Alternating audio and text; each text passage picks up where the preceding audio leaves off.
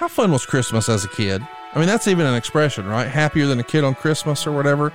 But man, once you become an adult, whew, those responsibilities just start piling up. You got to start worrying about time off and how much time you're going to work, and when the kids are in school and when they're out of school, and how we're traveling here and what hotel we're staying at, and do we need a flight? And it gets expensive, and then you've got all the extra added stress of, oh, I got to hang this light and I got to put up this tree, and then we got to wrap the presents. But most importantly, the financial stress of we got to buy all of these presents. Don't put Christmas on a credit card. Hurry to savewithconrad.com. We want to make sure that you hit 2022 the way you planned on ahead of the game. Don't go overspend and kick the can down the road and make it one of your New Year's resolutions next year where you say, Well, I guess this year I'm going to try to get out of debt and save money. Do it right now. All the experts are predicting that interest rates are going to rise next year. Don't take my word for it. Throw it in your Google machine. But here's what's happened in the last two years. All of a sudden, your house is probably worth more than ever. Why not use some of your newfound equity to get the best interest rate you've ever had while we've still got them? Get rid of your PMI. That in and of itself might save you two or three hundred bucks.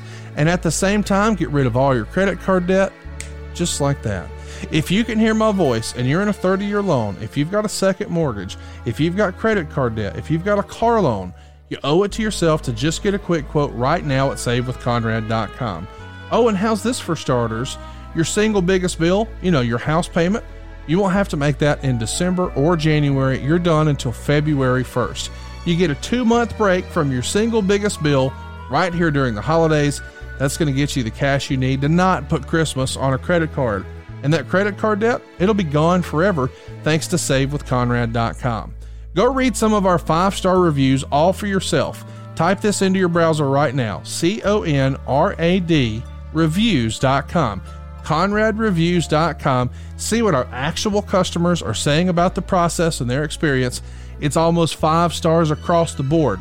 And then hurry to SaveWithConrad.com. Get yourself a quick quote. Find out how much money you can save for free. We're routinely helping our podcast listeners save five, six, seven, even eight hundred bucks a month. Heck, the other day we helped a guy save more than eleven hundred dollars a month. I want to be clear. He didn't save one thousand one hundred dollars one time. He's saving it this month, next month, the month after that, all because he went to savewithconrad.com. And you can do it too. You don't need perfect credit, you don't need money out of your pocket. And if we can't save you some money, we won't waste your time. But right here during the holidays, what are you waiting for? Make this the best Christmas ever. Let's be like kids on Christmas and not have the financial stress of worrying about what are we going to do? You're going to get out of debt faster and with cheaper monthly payments than you ever thought possible because you went to savewithconrad.com. NMLS number 65084, equal housing lender. That's savewithconrad.com. 2022 is upon us, and Conrad Thompson's team is hitting the road Royal Rumble weekend. Join us at the historic South Broadway Athletic Club in St. Louis Saturday, January 29th for our first ever Hall of Fame Super Show. As My World's Jeff Jarrett and 83 Weeks Eric Bischoff bring you stories you won't hear anywhere else. Tickets for the Hall of Fame Super Show start at $39.99, and if you really want to get granular, you can purchase a VIP pass for an exclusive meet and greet, merch, and much more. For full event information, head over to ericandjefflive.com or jeffanderic.live.com. Get even more from the hottest new podcast going, My World, with Jeff Jarrett over at adfreeshows.com. Let me get granular here for a minute, folks. Not only can you get the entire My World episode library with zero ads, new episodes come your way each week early, ad free, and on video starting at just nine bucks a month. We've also got tons of exclusive My World bonus content waiting for you, plus unique interactive experiences with your old pal Double J. You get to jump on and ask Jeff questions, and if you joined us in Chicago this year for Top Guy Weekend, you got to hang out the entire weekend. Just recently, we sat down with Robbie the Highlander to clear the air on what really happened that night at the TNA taping in Orlando.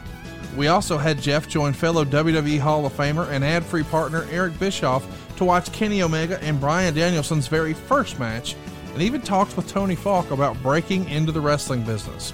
And how about this? There's only one place to get all this exclusive content and experiences, and that's by strutting over to adfreeshows.com right now, where you get my world and all of my podcasts early and ad free on video for as low as $9 a month. That's just 30 cents an episode. 100% the best value in all of wrestling. Strut on over to adfreeshows.com right now to sign up. Flap nut, flap nut. Hey, hey, it's Conrad Thompson, and you're listening to My World. And of course, we couldn't do it without the Hall of Famer, your friend and mine, Double J, Jeff Jarrett. Jeff, how are you, man? Oh, Conrad Thompson, doing well, doing well. Lots of, uh, man, as we come to a close here, 2021, roll tide. Roll Tide. Independent wrestling is rocking and rolling. Had some shows. We got us a new show to kick off in uh, 2022. We'll get to that, I'm sure. But uh, had a little baseball deal last week. Um, tell you what, my world is. Uh, you know what, Conrad? I went to dinner in Springfield, Illinois. Speaking of my minor league baseball, uh, had uh, a guy stop by the table, and uh, we chatted up my world. And I will tell you this: Do you know what he did to me when he left the table after we had chatted everything and all this? He gave me the uh, four fingers. Oh, Four- God. I said, Conrad, I kid you not. I kid you not. You know what that was, though? That was him identifying all the different promotions you've killed or factions. killed the NWO, killed the Bullet Club, killed the main event Mafia. Hey, I, yeah, you are so wrong. You are such a liar. I was never in the main event mafia. I was creative behind that, but I wasn't in the mafia. So there you go. Well- See, you're such a liar across the board. If I would ever get you on the stand and cross-examine you, I would be, uh, I'd be a, a, a you. I would convince you that I'm a four horseman. No, first of all, you wouldn't. You. Hey, hey, let's just run through this. If you had to debate whether or not you were on the Alabama Crimson Tide, you weren't. Either you were or you weren't. And I was the four horseman. Yes. No, th- there shouldn't even be a debate. We, we let our fans, our listeners vote, and they said you were not. Now, let's move on. That's total BS. No, that happened. We did a poll and you lost. Oh, okay. Let, let me let me ask you this. On. Twitter, it's true, right? Well, I mean, I'm just saying there is a WWE DVD out there about the Horsemen, and every one of the important members of that faction Eric.com. categorically deny that you were on there. Let's talk about something. Two things. Wait, Can we Who take it? categorically denies? Ric Flair, Arn Anderson, No, every no, no, no, no, no, no, no, no, no, no. I think even Jr. validated this, and and and your words, Jr. My arch enemy. He validated it. Jr. wasn't even there. He was on the other show. He wasn't watching bullshit Nitro. the voice of our childhood. Monday Night And Raw. gonna- yeah, yeah, that's right. Jr. He is one of the most esteemed, not just personalities, but human beings in this industry, going back decades and decades and decades. And he said I was a four horseman. So how do you want to argue with with Jr. Are you trying to suck up for for a new gig at AEW? Is that what you're doing right now? Because every time I log online, they think that me, you, and Eric are starting a wrestling promotion. That's the craziest thing in the world. See, it's you doing your silly little gifts. I had people in in Waukesha, uh, a, a great show, Dave Hero and buddies, and uh, got to see my old friend Damian Nelson there. But uh, hey, Shannon Moore, he asked me about it, and I said, "That damn Conrad Thompson and his silly gifts and starting to buzz, and and then the people on the ad free team retweeting some stuff. I'm like, guys." What the heck is going on? I mean, because here's the thing: we're definitely not starting a wrestling promotion. Um, Jeff, Oh, c- Uh, catch, just a little no, side note: check the video content as Conrad said that because he's just stirring it up even more. no, who me? anyway, can we talk about baseball for a minute? I mean, that came out of left field for a lot of people. They're like, wait a minute, I knew Jeff ran wrestling shows at baseball stadiums, but why is he at this press conference for this baseball team? What in the world's going on, Jeff Jarrett? All right, at the press conference, Jamie Toole, my partner, he is the uh, chief storyteller, but he's the CEO of Capital City Baseball, which is the organization that I'm now a part of. Um, little backstory: 2018, December, Las Vegas. Um, were the winter meetings of baseball. And, uh, you know, I go back, I don't know, off and on for, I don't say ever since my, my career started, but 20 something years, maybe longer than that. I've, like you said, I've done wrestling shows uh, at minor league baseball stadiums. I've thrown out the first pitch. Anyway, Parney, my good friend up in Richmond. I, have got a lot of contacts uh, here in town, Nashville, anyway, all across the country. One of my good buds is a team owner. Look, I don't want to get all too in the weeds with that, but long story short, in 2018 winter meetings, Jamie uh, was coming out of the trade show area, and he goes, "Hey, you're Jeff Jarrett." And I said, "How you doing, sir?" And we just struck up a conversation, and as opposed to a "Hi, nice to meet you," 10 second, 15 10 or 15 second conversation. We ended up having, I don't know, 10 or 15 minute conversation, and we struck up our friendship right there. So um, we've remained in contact, and and uh, Jamie was uh, his latest gig in baseball was a GM down in uh, Florida. Uh, and uh, he had an opportunity, minor league baseball, doing a enormous. There is no such thing as MILB as an organization. Major League took it over, so they went from about 180 teams down to 120 teams. They're probably going to keep restricting. As a pro- part of this process, there's a lot of markets that are open and restructuring, and Jamie got the uh, opportunity through, um, I'll say the, the pandemic uh, and uh, to take ownership uh, of this club in Springfield, the capital of Illinois.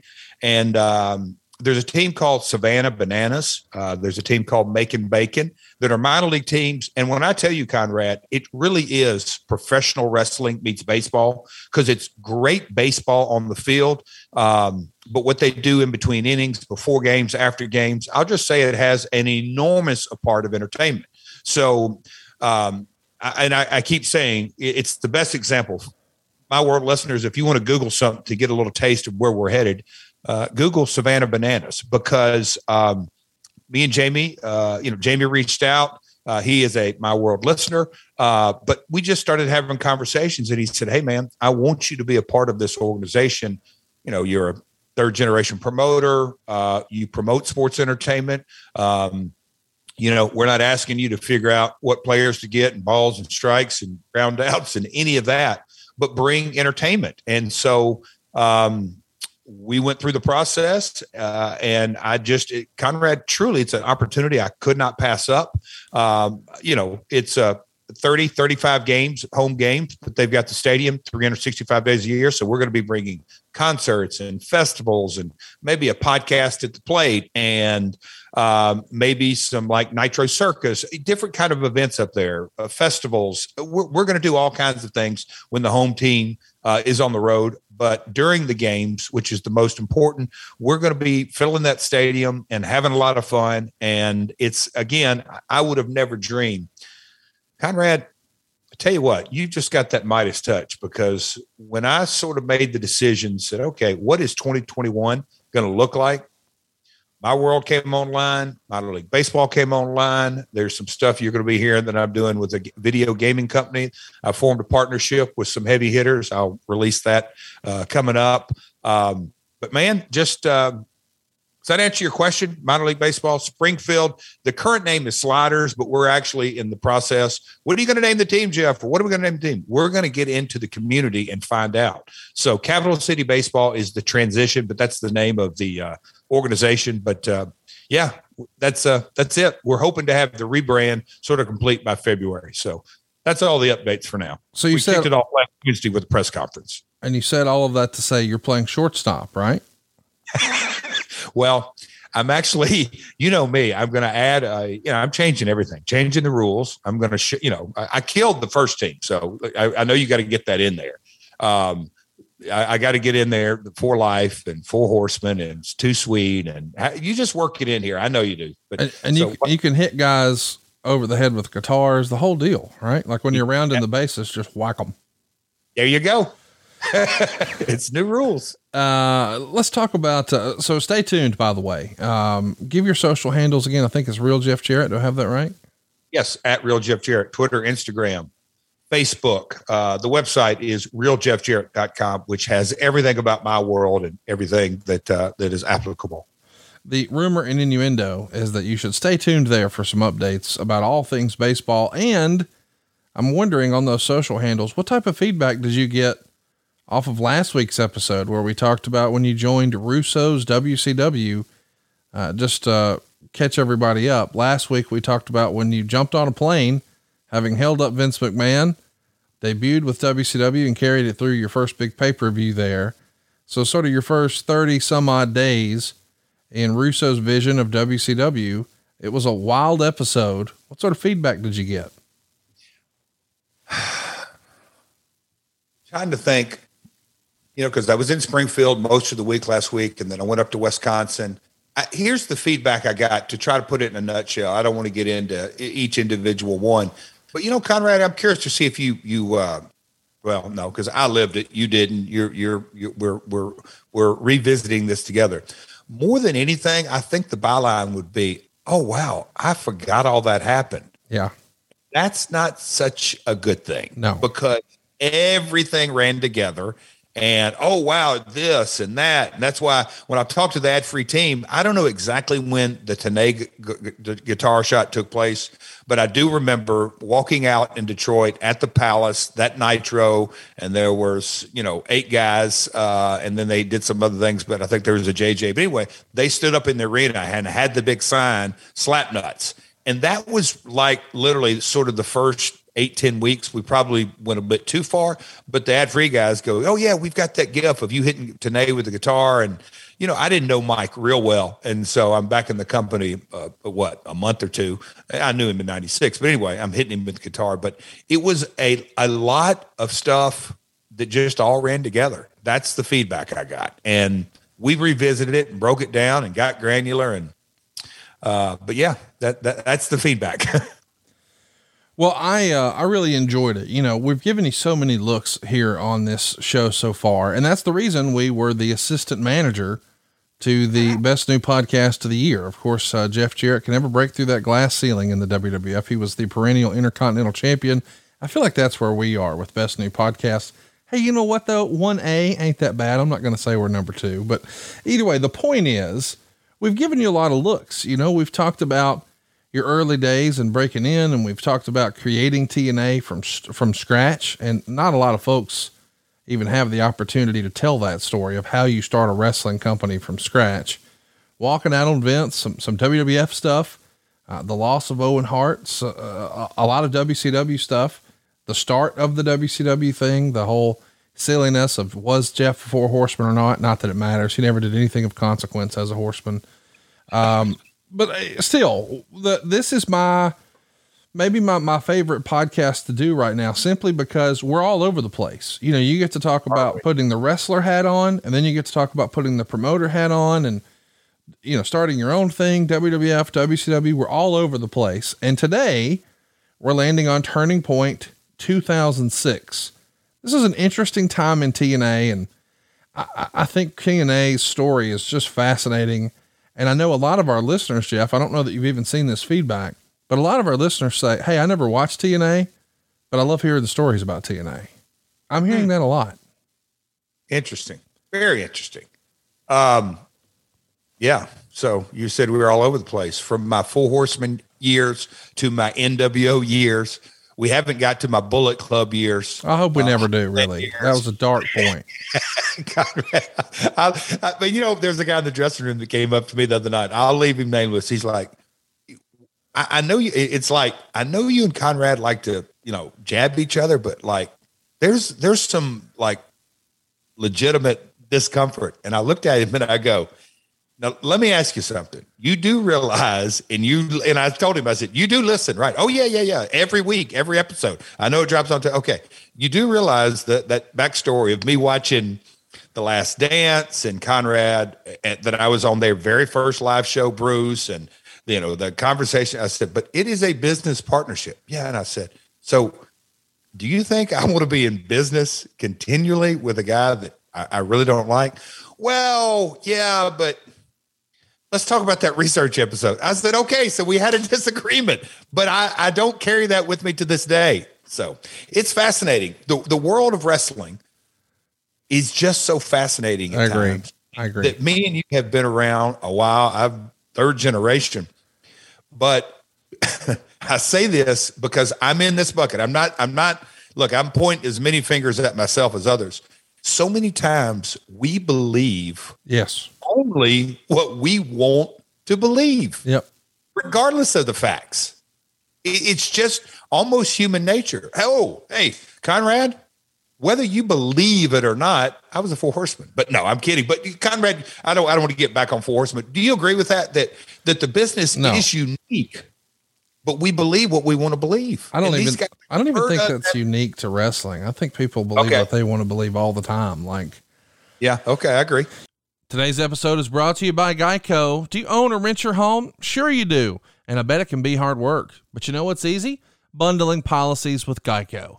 Geico makes it easy to bundle your homeowner's insurance or renter's insurance along with your auto policy. It's a good thing too because you already have so much to do around the house. Go to geico.com, get a quote, and see how much you could save. It's Geico easy. Visit geico.com today. That's geico.com. And we thank them for sponsoring today's podcast. You know, there's a there's a, a group of uh, I have my own group of haters. I don't know if you've ever seen some of that online, but the, you know they, they say, "Oh, Conrad's a money mark," and like I don't run every business on a P and L. Like it's just it's a totally different what I don't care. You know, whatever. Jeff wasn't a four horseman. I'm a money mark. Roll tide. Uh, Who gives a shit? the the point is, uh, I I know the Jeff Jarrett that you guys don't see, and there's a group of guys. You know, wrestling is really made up of a band of brothers. And there is a group of guys who know who Jeff Jarrett really is. What's that John Wooden quote? Uh, let, let me let me make sure I get this right. Um, there's a pretty good one out there I about love, you know, I'm a quote guy, and John Wooden, Pyramid of Success. Shout out to Coach Rosie. I'm sure that he, he's dialed completely in. But the Pyramid of Success of John Wooden, if folks would get that and really look at that, my gosh, there's so much wisdom in that that is applicable not just in sports in life. hey, if you'll got shut up, I'm trying to put you over. Shut up. Damn. The true test of a man's character is what he does when no one is watching.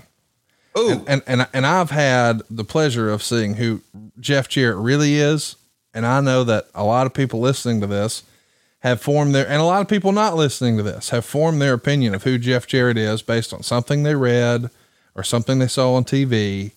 But I've seen Jeff handle situations and take care of his family and his friends and this band of brothers in a way that only a handful of people really understand because it's not cool to talk about that and it's private and nobody should know about it.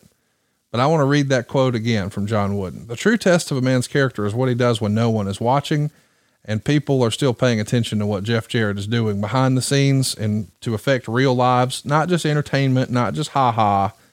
And Jeff Jarrett's a good dude. But on this show, I mean, I'm going to punch him every chance I get. That's what we're doing. We're trying to entertain you.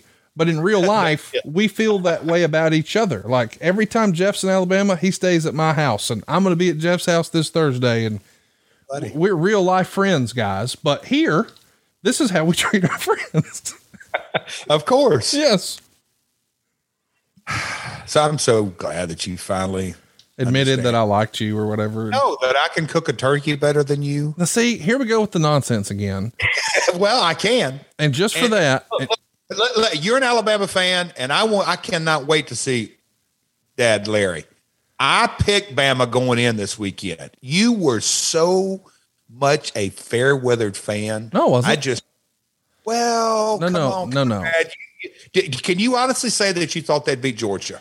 No, here's the deal. Did I want them to beat Georgia? Absolutely. But I'm also a realist, Jeff. And when Alabama won the national title in 92, I thought, man, my dad told me how great they were my whole life. And now we've got a national championship. I feel lucky to have been able to see this. Then it happened again in 09. And I thought, man, we just beat Texas. We're the national champs. Like, how lucky am I? I got to see two of these. This is the greatest moment in my fandom. And I would have been okay if we never won another game. I was a season ticket holder when man Louisiana Monroe was taking us to the woodshed at home in Tuscaloosa. So, you know, with that context, I have always imagined since 09 since, uh, you know, all that time, man, we're playing with house money. Slippers falling off. I, I, I hear you. So it's just like this can this cannot continue. Uh, All good things must come to an end. I mean, Saban, uh, uh, we're not going to freeze him cryogenically or something. Like this is going, the wheels are going to come off. And so I'm not doubting my team. I'm just saying we have been blessed in such a way where it's like, man, if we don't win another game, I'm okay with it. I'm still an Alabama fan. What a run we've had. And it just felt like, damn, this is probably Georgia's time. Look how dominant they've been. And I was wrong. So you were right. You, you are this betting guru you said you were. I was wrong. culture, culture. I had a bunch. I'll say this: I had not as much, but I had a lot of feedback online. But I got more texts um, into Saturday night uh, at the show about the Alabama and and all that. And I, you know, what's amazing here in Conrad, uh, just before we roll tape, you talked about a little bit about your day to day business, but it's the culture that's set. And I just think, look, Georgia, I'm not saying they got better players or worse players, but I just think Saban sets that culture. And, and until that culture goes away, they're going to not just win. I, I just think when it gets right down to it, that slipper's not going to fall. I, I just don't see it. The culture is there. They knew they could win. Well, they didn't have any lucky breaks, so to speak. Do you think Saturday night? Now I no, didn't get to watch it play by no, play. No, I, I, I, think Saturday came down to a wrestling angle, right? So it's like, um, Georgia was the champ coming in. I know technically Alabama won last year, but they're undefeated. They're ranked number one. And in wrestling, it's not the champ's job to beat the challenger. The challenger has right. to beat the champ. Yep. And really, what was what's the fallout of Georgia losing on Saturday? They lost and they're still in the playoff. So exactly. th- there were no real stakes. Alabama had to win. It's win or go home. And and and Georgia could lose and be fine. I do not want to play Georgia a second time. I'm glad we got Cincinnati because, you know, we needed an off week, so that'll be cool. And and I would be tickled to play Michigan because I think beating the same team twice in the same year is a tall ask. So yep, I, would, I agree. I would like to play Michigan if I if I get my way. But let's talk about you not getting your way because it's not going to happen on January 29th. I'll tell you that now. Go get your tickets right now. It's a Hall of Fame super show. It's happening Royal Rumble weekend in St. Louis, the same day as the Royal Rumble. Come on down to the South Broadway Athletic Club where I believe Randy Orton had his very first match it's actually the home of the second ever live something to wrestle. We'll be back with Eric Bischoff headlining. And uh, of course, uh, Jeff Jarrett will be there too. Get your tickets right now at ericandjefflive.com. And wait, wait, wait. Eric and Jeff live.com. Yeah, that's what we decided on. Who's we? Uh, well, the people who actually do work for our organization. So oh, myself, oh, okay. Dave so Silva. You're happy to be my partner. Now you just took the you took the ball out of my hands. No, no, Is no, no. Eric? You and Arn Anderson and Jr. and Tony Schiavone, y'all are talent. Okay. But then behind the scenes, you know, the people who are actually doing the heavy lifting. And here's the thing. I think you're butthurt because Eric Bischoff's a bigger star and he created the NWO and you killed the NWO or what have you. But I mean, Eric Bischoff was a real innovator. He beat Vince McMahon not once, not twice, but 83 weeks in a row. And I'm still waiting to hear how many times you beat Vince. So Eric and oh. Jeff live.com. My 357 Magan, I beat him for sure. Has Eric ever walked out with a fat check? Ever? No. No. Okay. Well, in fairness, I'll give you that. So maybe they just went alphabetically with Eric and Jeff live.com. Are you going to argue that the J comes before the E? Well, I can. Uh, they, look, we get into another language. I'll figure that out somehow. I can rationalize it any way you want, pal. But it, it, so I'm like uh, card subject to change that I've been joking about online, and, and I'm like um, and others like it's it's it's Eric and others. Is that sort of the motif we're headed down this, Buddy, this road? Y- your name is in the show. It's it's Eric and Jeff Live.com. It's right there. May need to go get another URL. Well, what would it be? Let me guess. Jeff and Eric live.com. Jeff and Eric live.com. Oh, it's my got God. a ring to it. Look, you're a marketing guy. It just because, look, are you just going to go, oh, because well, we got to go by the alphabet. Oh, got to go by the alphabet. No, you got to have something that just rolls off the tongue.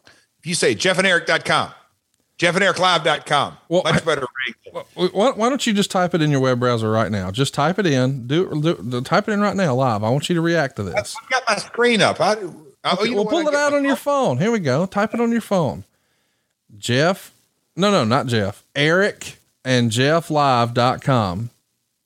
And I want you to see, even though Eric gets top billing on the domain, your picture's first, like left to right, which is the way we read here in America, left to right. Jeff Jarrett's picture is listed first. He's the curtain jerker. The main event's on the right. Eric Bischoff. There it is right there. Top dog, top billing. Right.com, the lead horse. Eric and Jeff live.com. By the way, they're going to be here talking about the greatness of WCW 96 97, the behind the scenes role that Jerry Jarrett played in WCW, why Jeff came to WCW 96, why he left in 97, and what the hell happened to WCW after October of 99. Of course, they're also going to share some opinions and some stories that they can't tell here on the podcast about TNA. And I'm going to push both of you guys to uh, sort of spill the beans about your most recent run in WWE. But maybe mm. the hmm. best part of this, it's interactive. You guys get to ask them anything you want. Is Jeff Jarrett really starting a promotion? What does Eric really think of AEW? Is Jeff even on speaking terms with Dixie? Tickets are on sale now. Eric and Jeff Live.com. Doors open at 2P for VIP where you'll get the uh, best seats in the house. You'll get a special piece of swag you can't buy anywhere else. Pictures with both guys, an autographed 8 by 10 plus the guys will sign any item of your choosing. That starts at two o'clock. The show starts at three. We'll be done by five. The pre-show for the Royal Rumble is 2.4 miles away and it starts at 6:30. So you'll have an hour and a half to get 2.4 miles for the pre-show. So you're still 2 hours away from the main show starting. So why not make it a whole Rumble day? It's Saturday, January 29th. We're going to get kicked off there at two o'clock for VIP. The show starts at three, and tickets are on sale now at ericandjefflive.com. I'm excited. We're having a lot of fun. We had fun over the weekend and joking around, but it's going to be a good little dynamic. I, am uh, as, as, a promoter cap. You said wearing a bit different caps. I, I think there's uh, uh, yes, we can always create sizzle, but you got to have steak. And I think it, it's it's it's funny because me and Eric have really had some type of business working relationship since '96. Yeah, that's that's 25 years. Um, him hiring my father. Yeah, you've already hit it all. I won't go into that, but uh, the TNA years and candidly, look, and me and there, Eric at some point will really get into this, but I don't think he understood, or maybe they did. It's a good question to talk about. But when he walked into TNA, uh, in, in, a lot of ways, and I think they came to find out, uh, we were um, on the other side of the fence, so to speak, but on an internal situation. So there's some good stuff. And then the Hall of Fame, and then when Eric got hired and came to Stamford, and we were on the jet together, and car services and SmackDowns and Raws and all of that. So yeah, a lot of ground to cover. That's two hours is going to be. We got to figure out how to keep it tight. Well, and here's what we're going to be doing. We can tell stories in a live format that we can't hear because we yeah. record something here and we put it on the internet. It lives forever. Politically, there are things you can or can't say if you know it's going to live forever. We are not recording this show. So if you're not in the house, you're not going to hear the show. Uh, you're not going to see the show. The only way to be there is to go ahead and pick up tickets right now at ericandjefflive.com. Uh, don't forget, that's ericandjefflive.com. Uh, last month here on My World, we talked about Genesis from 06, uh, which was the first pay per view really for you without you being on camera for TNA. So you've been the main, you know, the mainstay for a long time but Genesis happened without Jeff Jarrett being a part of it, at least on camera. And the Torch had this to say regarding one source saying that Jarrett has been deemed too busy and above mid card wrestlers. One mid card wrestler defends Jarrett, telling the Torch, I have nothing bad to say about him. He's always shown an interest in my personal life and never seems too busy to be cordial. He's been great. Jarrett has remained in charge backstage, just as he was when he was an on air presence. Between Jarrett, Vince Russo, and Dutch Mantell, an outsider observer stopping by the locker room wouldn't think he had more power than the other based on how they conduct themselves and how others react to them. So here we are, Jeff. We're 27 weeks in, and you've finally been given a compliment from the newsletter. So It took long enough. Oh man, uh, he brought back good memories last week because I do remember, uh, and we we you know we we've discussed it in my professional life having this opportunity for the first time in my career. I wasn't having to pack my bag when I left the house, and you know we during this era we did creative at my house right downstairs, and no matter how much you would get in there and plan and and you know prior to me. Uh, taking a, a, hiatus out of the ring is that um, you know again we'd plan here at the house and literally when we go through the formats our good buddy rudy charles i mean we would say here here's the producer dutch you're going to get this vince you're going to get that. And we just sort of had the divide and conquer on how we were going to go produce the show. But inevitably when you get there talent gives feedback. We have questions and then i'm trying to prioritize and, and a lot of times vince and dutch we would they would make the call, which I'm glad they said is we're not going to take it to Jeff. We're not going to take it to Jeff, especially when I had, you know, in ring duties. Well, now is an opportunity that I was hands on as much as possible. Uh, not to saying they brought everything to me, but I really enjoyed it and, and try to diversify. Look, did we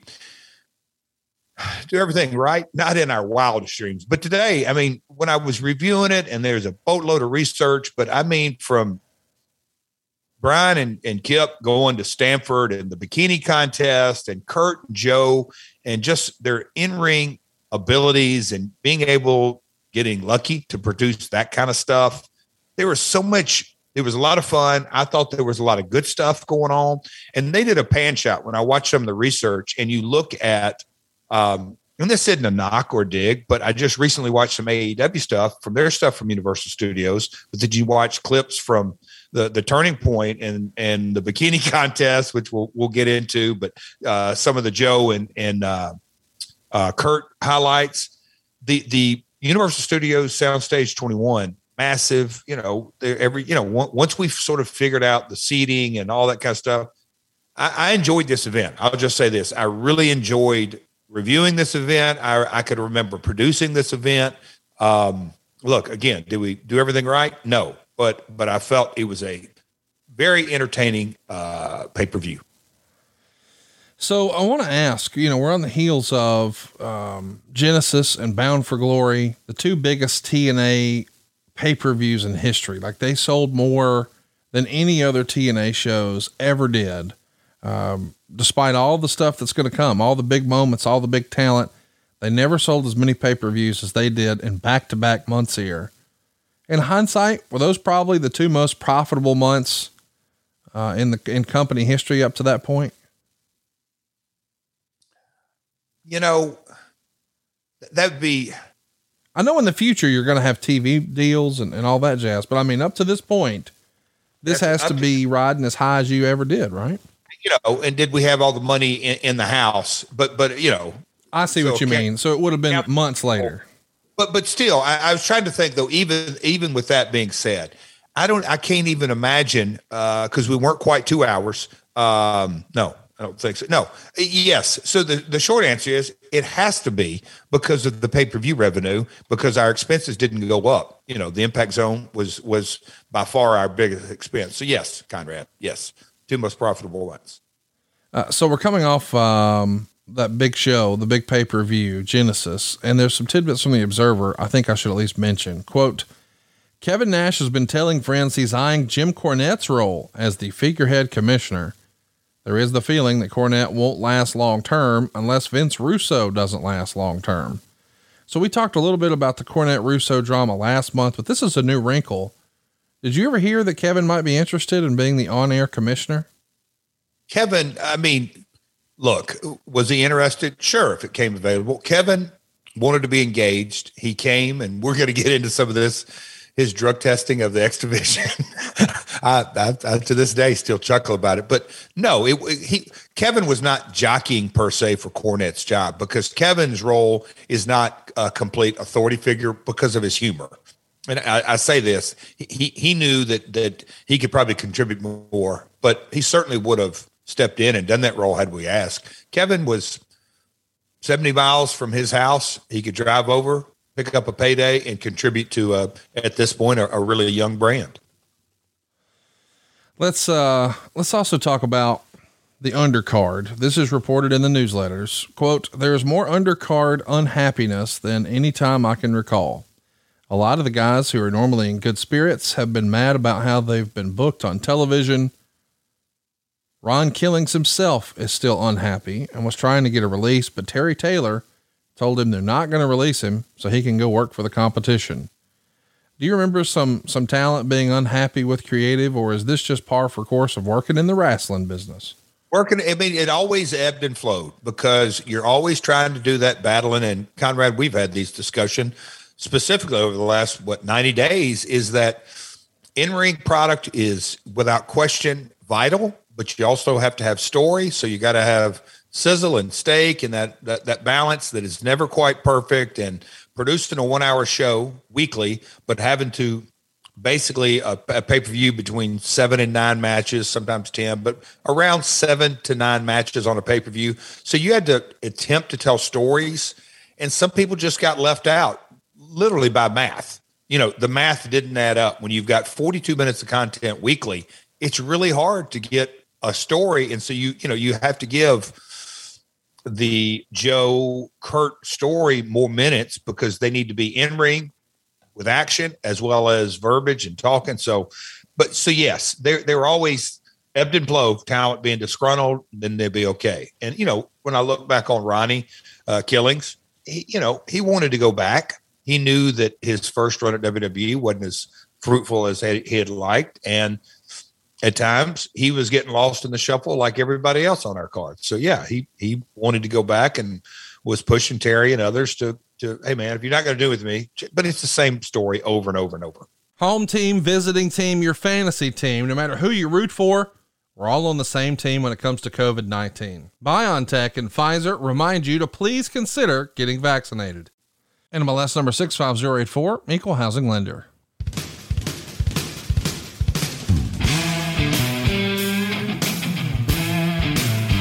Ever hear some of my commercials and think to yourself, ah, that sounds too good to be true? That's probably malarkey. Here's the deal, man. It's real. You know, I love all of them. Um, you know, especially the new one with Jeff Jarrett. I love his stories and everything. You're listening to one of the best minds in um, professional wrestling out there. I don't think people give Jeff Jarrett enough credit. Everything that you hear Jeff talk about wrestling, you hear his passion, his sincerity for wrestling. How my attention was gotten was the um, commercials. Just working with Conrad's team is one of the things I wanted to do. You feel like he's given so much to us as a community. You feel like he's the guy you want to use. You want to give back to him and his company and help him out too. My goals were to find the best rate that I could and the easiest way to look for a house in a different state. This definitely was a lot easier than I thought it would be. Like I said, it was just a breeze dealing with Blake and the team and being able to answer any of the questions. I think this is definitely one of the best teams I've ever had to deal with it took about where are we at 16 days so it took about 16 days just to get approved all the way through i would totally recommend conrad and his team uh, save with conrad has definitely been easy buying experience go to savewithconrad.com We're routinely helping wrestling fans around the country, just like you, save tens of thousands of dollars. How much can you save? Find out right now for free at savewithconrad.com. Here's another quote. Jeremy Borash was removed from doing the interviews. There was a problem with his look, and I guess people don't like his style. It's funny because I always saw him as a young Gene Okerlund from the AWA. Well, they didn't. And the feeling was they needed to get a pretty girl to do interviews. She was brought in several weeks earlier for an audition, but she was absolutely horrible. So, of course, she got the job. Borash is said to be unhappy over it, but there are people surprised that Jeff Jarrett didn't stand up for Borash on the move. Borash and Russo were tight in WCW, but had a falling out later. Borash is still on air doing a segment where they plug merchandise, but that's another negative because Don West, who was doing it, is a better fit in that role. Boy, I don't always agree with what the newsletter's saying, but I'm all over this. I thought Borash did a great job in the interview section. And I wonder when they say, hey, people were surprised that Jeff didn't stand up for him is this one of those pick your battles moments where if Russo felt really strongly, you got to give a little to get a little in some other areas, maybe? And here we go. Was that it? Doesn't matter. Wade or Dave, both are responsible for selling subscriptions.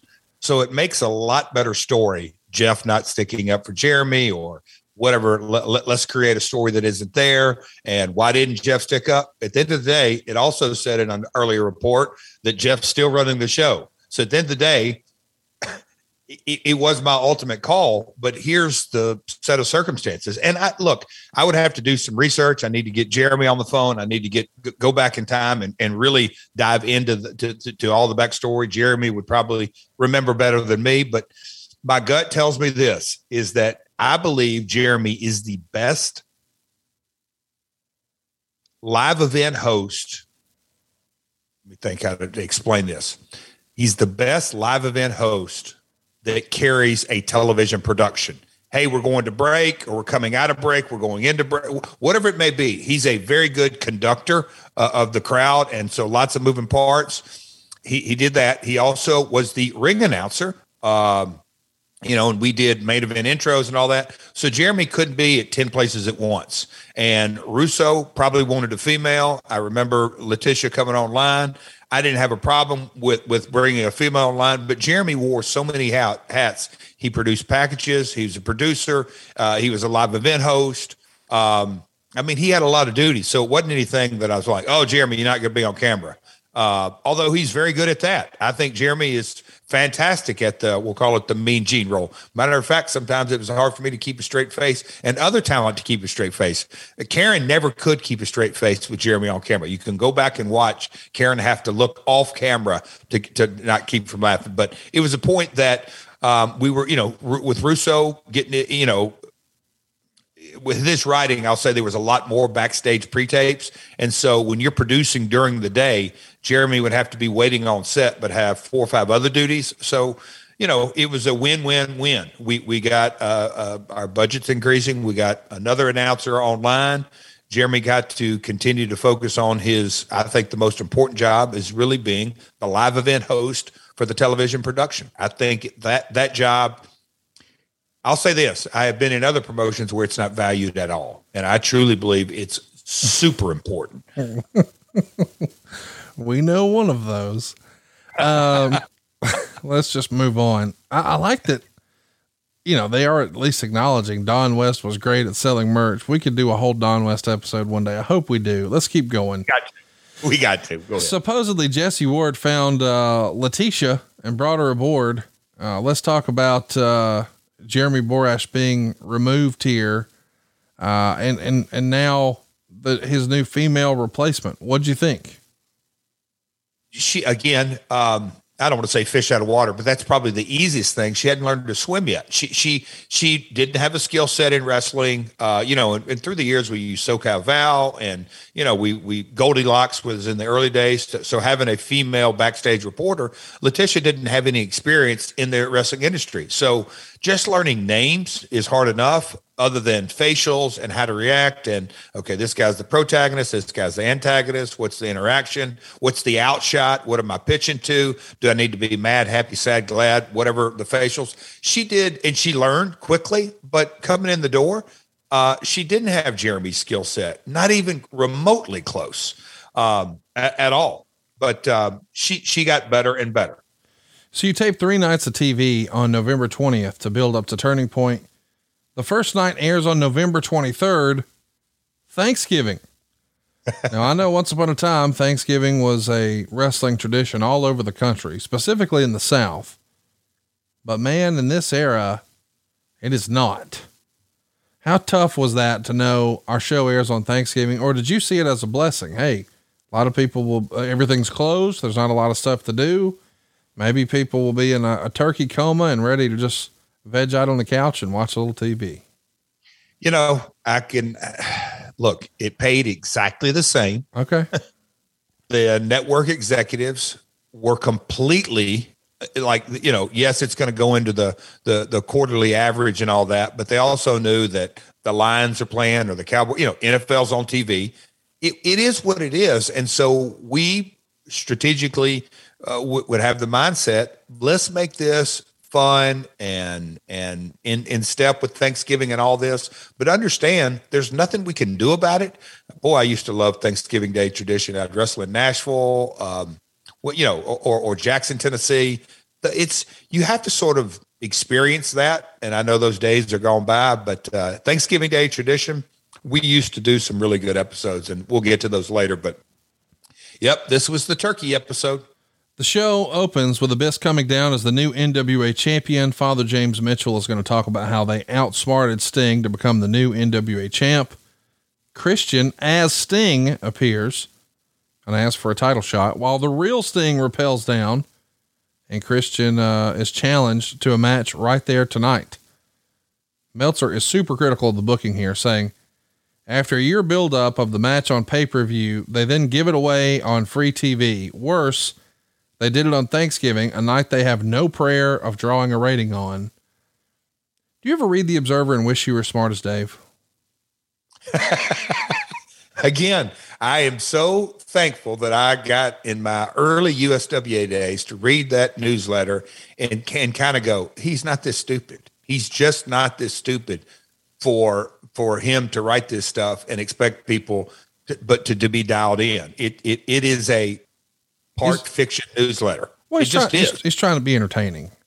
He is. Yeah. But to his audience. And some people, just like a great stand-up comedian, some people just doesn't resonate with the audience. And and Dave doesn't care because he's not selling to those folks. Well, there you go. I really had, I had never thought about it that way. I mean, I still subscribe. I'm a big fan of Dave. I read all of his stuff, but I also know that sometimes he's just stating his opinion you know, it's not it's not just the facts, ma'am. You know what I mean? No, not not not at all, not at all. And and and and in stuff like this, because it doesn't resonate with his hardcore three star, four star, five star. When you get too deep into the weeds on storytelling, Dave always taps, and, and that's okay. Well, here's the thing: the, the the star rating thing is just his opinion. I mean, what is a five star match? It just means you liked it better than most. That's all. But it's your opinion. Uh, sure. But this whole, I mean, he does have a point about you have been building Sting and Christian for quite a while. Yes. And now you're putting it on Thanksgiving. Are you doing that in the hopes of maybe we will have a bigger audience or maybe we, we can use this to salvage a rating? Or is at the end of the day, we're just telling stories? Bingo. When I went through research, I had to jar my memory. And you sort of always go into that that mindset on do we roll over and play dead? Absolutely not. Spike's paying us the money. We better put out the best damn episode we can. You also have that balance on are we going to try to get a rating or are we going to try to push toward the pay per view? Again, you know, uh, as I've gotten into my world and I really look back and, and, and dive into, we were doing monthly pay per views. And I know exactly why we were because we were generating international funds in a really big way. But for the US business model, it was the wrong model. It was too much quarterly or or even every other month would have, I believe would have been more productive. But every month going up as uh, opposition to WWE, some folks aren't aren't going to buy t- two pay per views. So, and you know, watching the, some of this stuff back, Christian's mic work was phenomenal at this time, and and and it was a good story. Um, but to to your earlier comment, probably pushing toward let's try to get a rating tonight, guys, because NFL is going to kick our ass if we don't put something out there. We also get a match that's billed as the final match with Christopher Daniels and AJ Styles as a tag team, which of course means it won't be because it's wrestling. and they're going to take on the Naturals. And I think most people would assume, hey, if AJ and Christopher Daniels are splitting up anyway, and this is their last time as a tag team, then the Naturals, who've been billed as this up and coming tag team, they're going to win. You would be mistaken. AJ and Christopher Daniels win, and then AJ walks off from Daniels and Rhino when he tries to keep them friendly. In hindsight, were you if you were ever going to go with the Naturals? Couldn't this have been a, a great building block that they lost to the Naturals, and that's another reason to split up? Or I know it's not the story you were trying to tell, but I've always yeah. really been pulling for those guys. And you know, I'd have to really dial back, and maybe Rudy Charles would have some good notes, uh, or or other guys in the room. Um, for whatever reason, I'll say at times, okay, if this is their last match ever, of course they're going to lose. And we went the other way to what's it going to really hurt for the Naturals to take a fall? Um, rebuild them. And we're going with AJ and Daniels, the two, you know, in a lot of ways, they were pillars of, of our roster. So go that route. And um, tonight was not the night to uh, build uh, the Naturals. So Jim Cornette wants the NWA World Tag Team titles back from LAX. He brings out Petey Williams to thank him for showing his true red, white, and blue colors, even though he's Canadian. when he helped these, uh, when he made these guys stop burning the American flag. And then they play the national anthem before LAX comes out with an attorney to stop them. And somehow this leads to America's Most Wanted and Kurt Angle brawling with them, clearing the ring. Meltzer would say somehow, and all this losing their titles was reversed, and now they're champions again. This was in response to the crowd crapping all over Cornette's decision to strip them of the titles so they did a change in plans and decided not to strip them after all.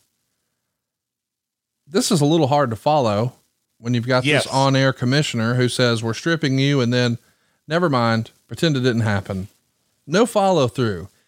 And the old way of doing wrestling, that wouldn't have happened. But maybe this is a different era.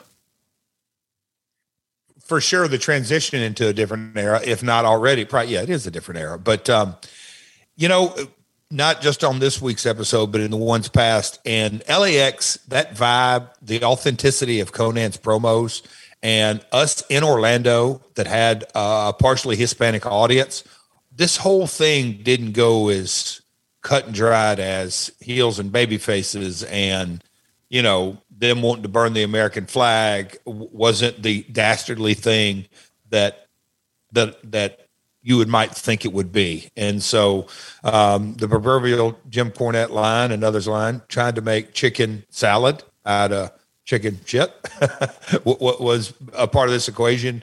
Uh, but yeah, it's very hard to follow, especially uh, 20 years later.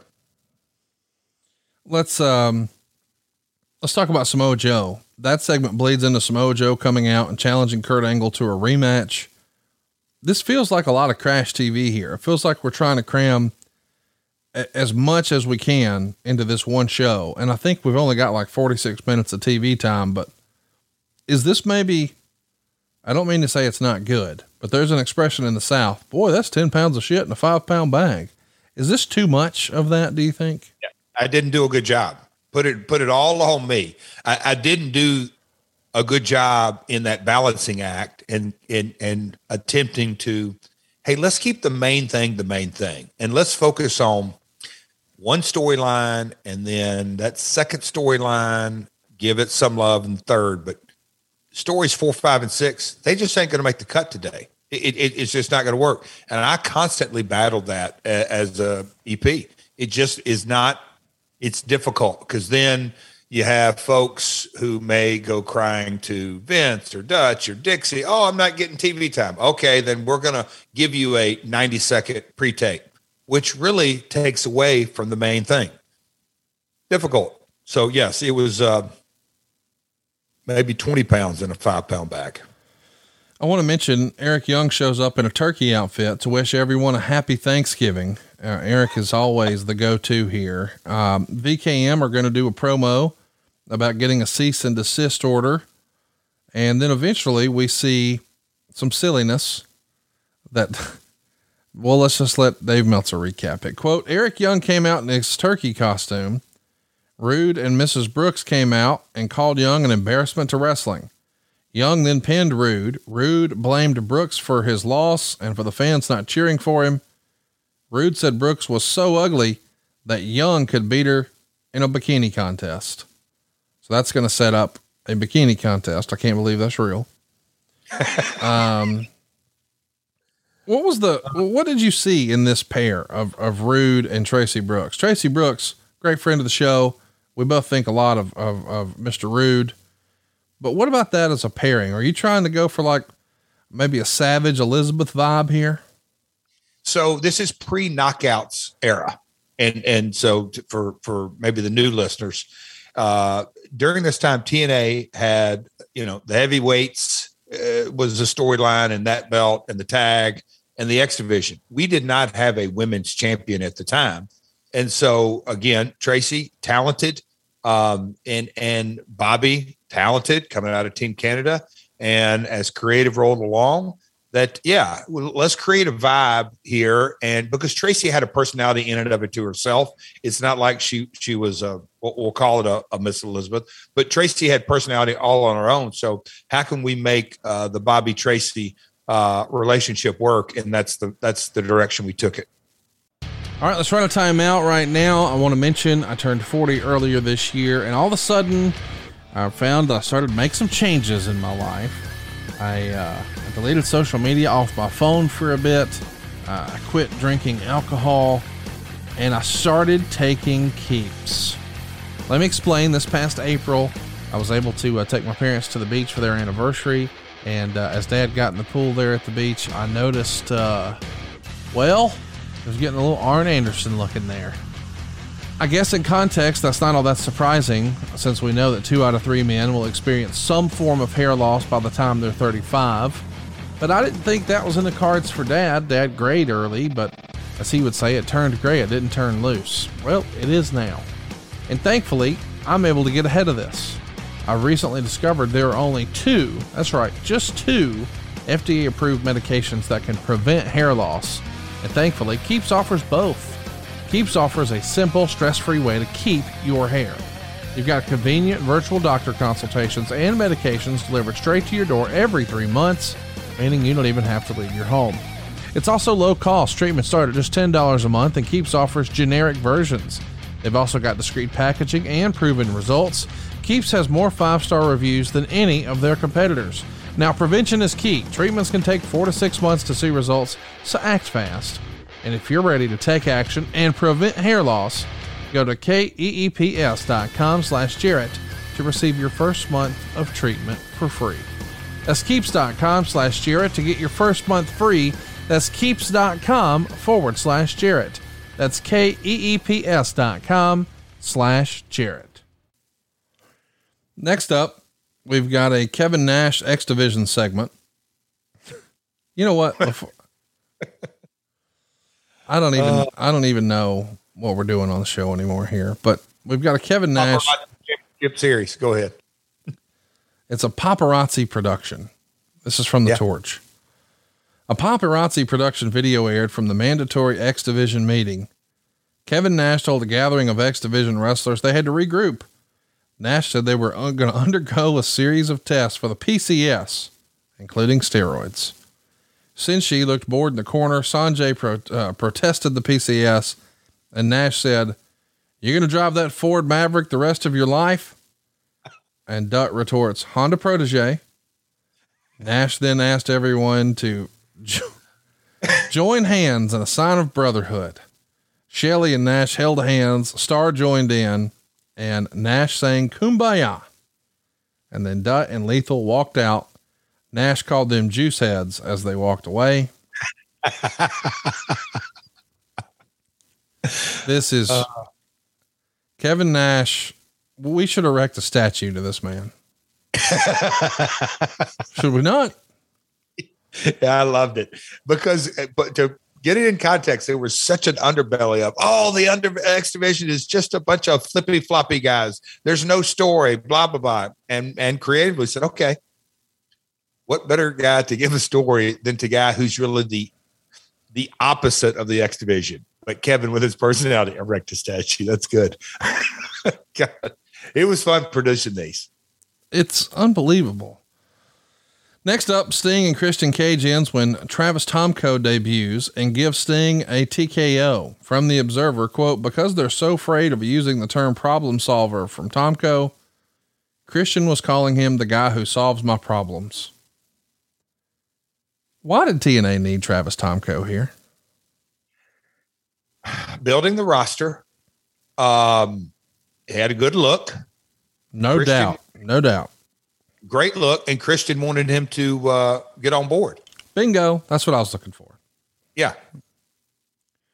Um, why package him? I mean,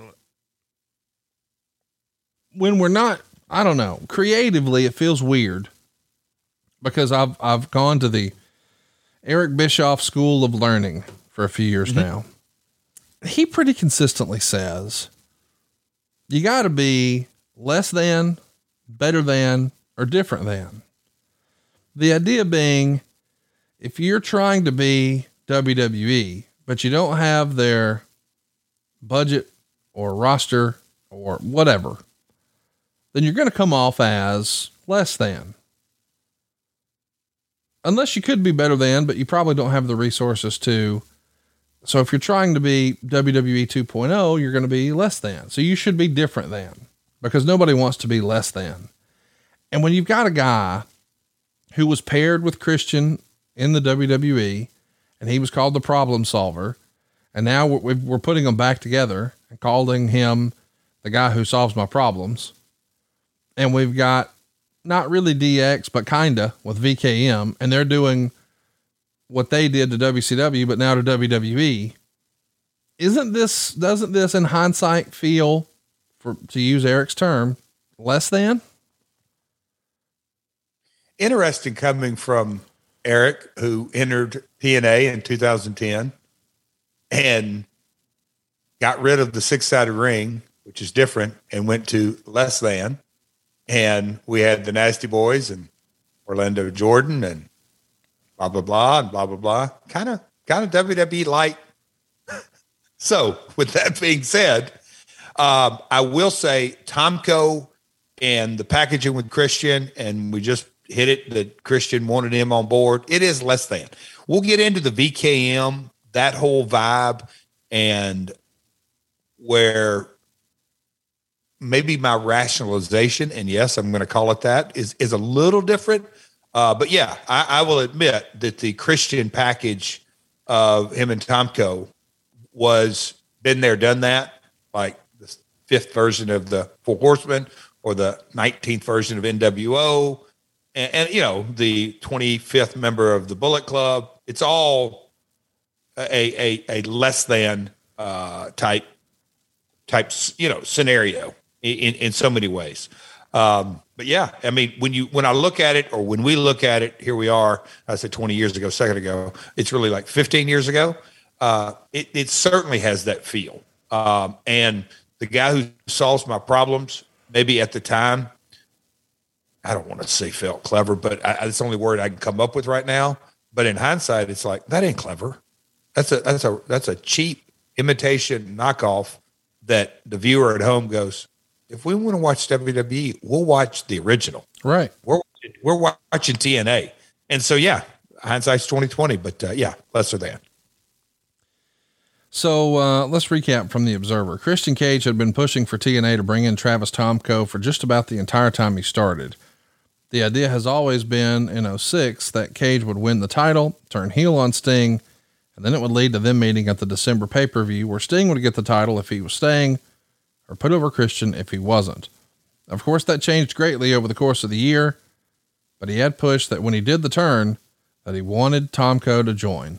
So there's the backstory according to Dave. Does that sound about right from your recollection? Yeah, and, you know, and I'll give Christian props in that he he's a uh, he's a talent that he understands that if he has a couple more chess pieces on the board, it can continue to feel fresh and new, innovative. And I say all that out of two sides of my mouth that yes, Tomko was with him up north or with WWE, but but in this set of circumstances, him facing Sting, it gives a little bit more of a threat from storyline perspective that oh, Sting's going to kick Christian's ass if it's one on one. Ooh, but you throw Tomko in there, eh, maybe you know swing the odds in Christian's favor and and everything that goes with that part of storytelling.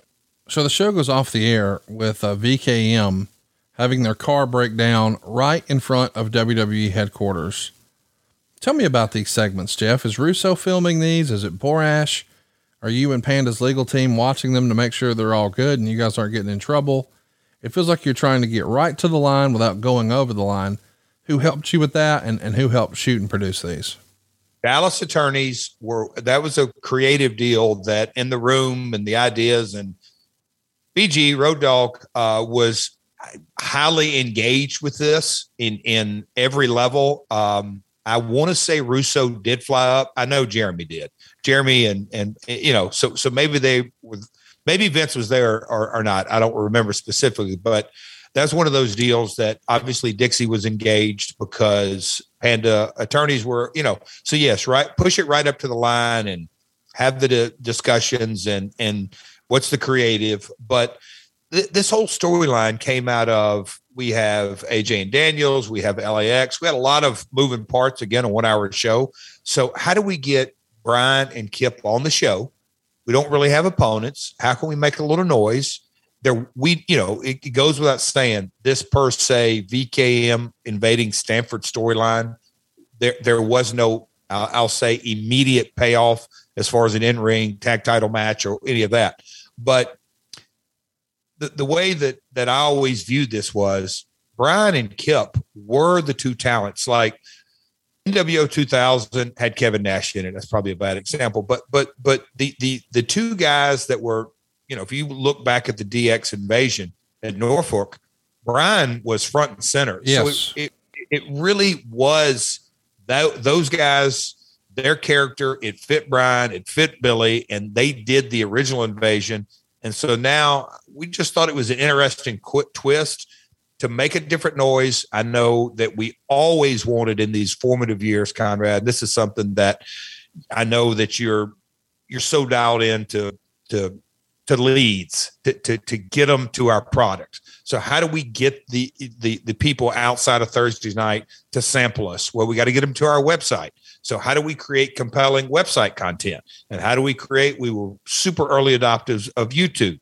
We we wanted to figure a funnel, if you will, Conrad, how do we get them to our website and we had all kind of unique and and i'll give bill banks and jb and everybody on our digital team in the early years you know we did a huge drive to to create chatter and we thought brian and billy with their we'll call it their wwf fame were two guys that could do it and the story could could could halfway make wrestling sense um, does that make sense, Conrad? Sort Yeah. of the vibe. I'm not saying it's right or wrong. It's just sort of the direction we wanted to take it. Let's talk a little bit about uh, some other things that are happening in the wrestling world. Uh, first up, Jim Ross's contract is coming up for renewal, and ultimately he's going to wind up uh, re-signing with WWE. But in this era, is there at least discussion about maybe doing business with him? I ask that because the the guys who are in the room, as we've heard, sort of leading the charge, are Vince Russo, who ultimately made the decision to to mock Bell's palsy in WCW as part of the Oklahoma character. Dutch Mantell, who, as far as I know, has no horse in the fight. And then there's you, who probably still had some hurt feelings about the hold up, and, and he probably had some hurt feelings to you. And of course, there's your hurt feelings on your end that he cut your money and he is the voice of wrestling though. But Mike Tenay was doing a damn good job for you guys. Was it ever, ever, ever even discussed or considered here in 06? I'll throw a little challenge out to you, but maybe we both need to do it. I I, I want to say this is the time frame that Bob Carter flew him out to the ranch. I don't know how long he signed from this contract to the next. So this is 06, 07, right, Conrad? Uh, 06. Yeah. This is December 06. Is that accurate? Yes. So I want to, again, I may be wrong. It may be two years later in 08. I, But- I think it happened in 2010. oh, that late that he flew out to Bob Carter? Well, Okay. there's, there's reports out there that, that there was a meeting that happened in 2010, but it could have happened before, I suppose. Well, I, I, that's what I'm saying. I don't know. I, I will say this: it never came across my desk. I don't believe Jim had any thoughts of ever leaving WWE um, during this time frame. I may be wrong, um, but you, you are right. Um, here, here's the real simplicity of it all: there is no chance in hell we could have afforded Jim Ross. Period. I, I really think in your mind, you were probably thinking, you know what? Let's bring him in. He's a big voice. He's a big name. It would level up our look and feel and make us not feel less than. But I know we really can't afford it. So several months in, once he's good and pissed off Vince, I'm going to cut that motherfucker's money like he cut mine. I didn't know where you're going with that. I really didn't. No, uh, we couldn't afford him. But look, I, I really believe that Mike Tenay and Don West from day one don't get enough credit to how much they truly branded us as the alternative. Me and Mike had good God, we used to after the Wednesday night shows, me, Mike, and Don West used to go out to the Holiday Inn where they were staying at and have conversation after conversation after conversation. And Don was just really breaking into this industry and all that. But um, the unsung heroes. So Jim Ross never came across my desk, and and had he, I don't really think I would have had the interest. And and that being said, is I had it ingrained in my brain that I really felt the most successful route that we should take is to be the alternative. Period. Vince is never going to book X Division guys ever. Never, ever, ever is he changing that mindset. Later, the six sided ring. But how are we going to have four distinct divisions and really put a focus on tag team wrestling? You get Team 3D, you get America's Most Wanted, you get these different guys. So at every turn, I didn't want to go left if Vince was going right just to say I was going left, but I wanted to brand us as the alternative. And Jim Ross is the face and voice of WWE in my opinion, and I know Michael Cole's been there a long time, but there's two shows. And so, you know, yes, Michael is the lead voice, but it, it's really hard when you have two shows. He, he's not the only voice. I think a lot of ways, even though JR is tried and true in AEW, you, you're never, and rightly so, never going to remove him from being the voice uh, of a generation. You're just not and I'm I'm giving him props. That's the that, that to me, as far as branding, it, that's 101. It's a shame he never got to cut his money, Jeff. Maybe you will with this new promotion. Who knows? so, not really, guys. We're definitely not opening a wrestling promotion. So you guys head down to Monterrey, Mexico for the first ever TNA house show outside of America. And Meltzer yeah. would write that it was actually a paid show uh, that the promotion was claiming 6,000 in the building and 4,000 paid, but people were saying, ah, it's probably closer to 4,200. Tomato, tomato. They say that the uh, ticket prices were jacked up, but of course, TNA had a set price, so this promoter has to make it back somehow. And um, let's just read it here. This is directly from the Observer. The big angle shot was with Jeff Jarrett doing his anti Mexican tirade. Jarrett got super heat as the fans were throwing everything in the world at him after Jarrett came out throwing tortillas at the fans. He was uh, in the middle of what's described as the world's largest food fight. He then called out Konnan, who the people expected to attack Jarrett as he got cheered, even though he's a heel on AAA television. Konnan came in with a cane, apologized for not being able to wrestle, and then hugged Jarrett and they began pelting him. He got hit in the face with hot sauce. Cibernetico, however, the only AAA wrestler who performed on the stage, came out and punched Konnan and Jarrett for the biggest pop of the show. Now, this is something that I have been fascinated by because I admit I hadn't seen a ton of uh, Lucha Libre outside of some clips and highlights. But only in the last few years did I understand your quote unquote gimmick down there was to throw tortillas at wrestling fans. That's heat in Mexico. I didn't know it would turn into a food fight. I didn't know they would hit you with hot sauce. But every time we think about this, I think about Dave Silva.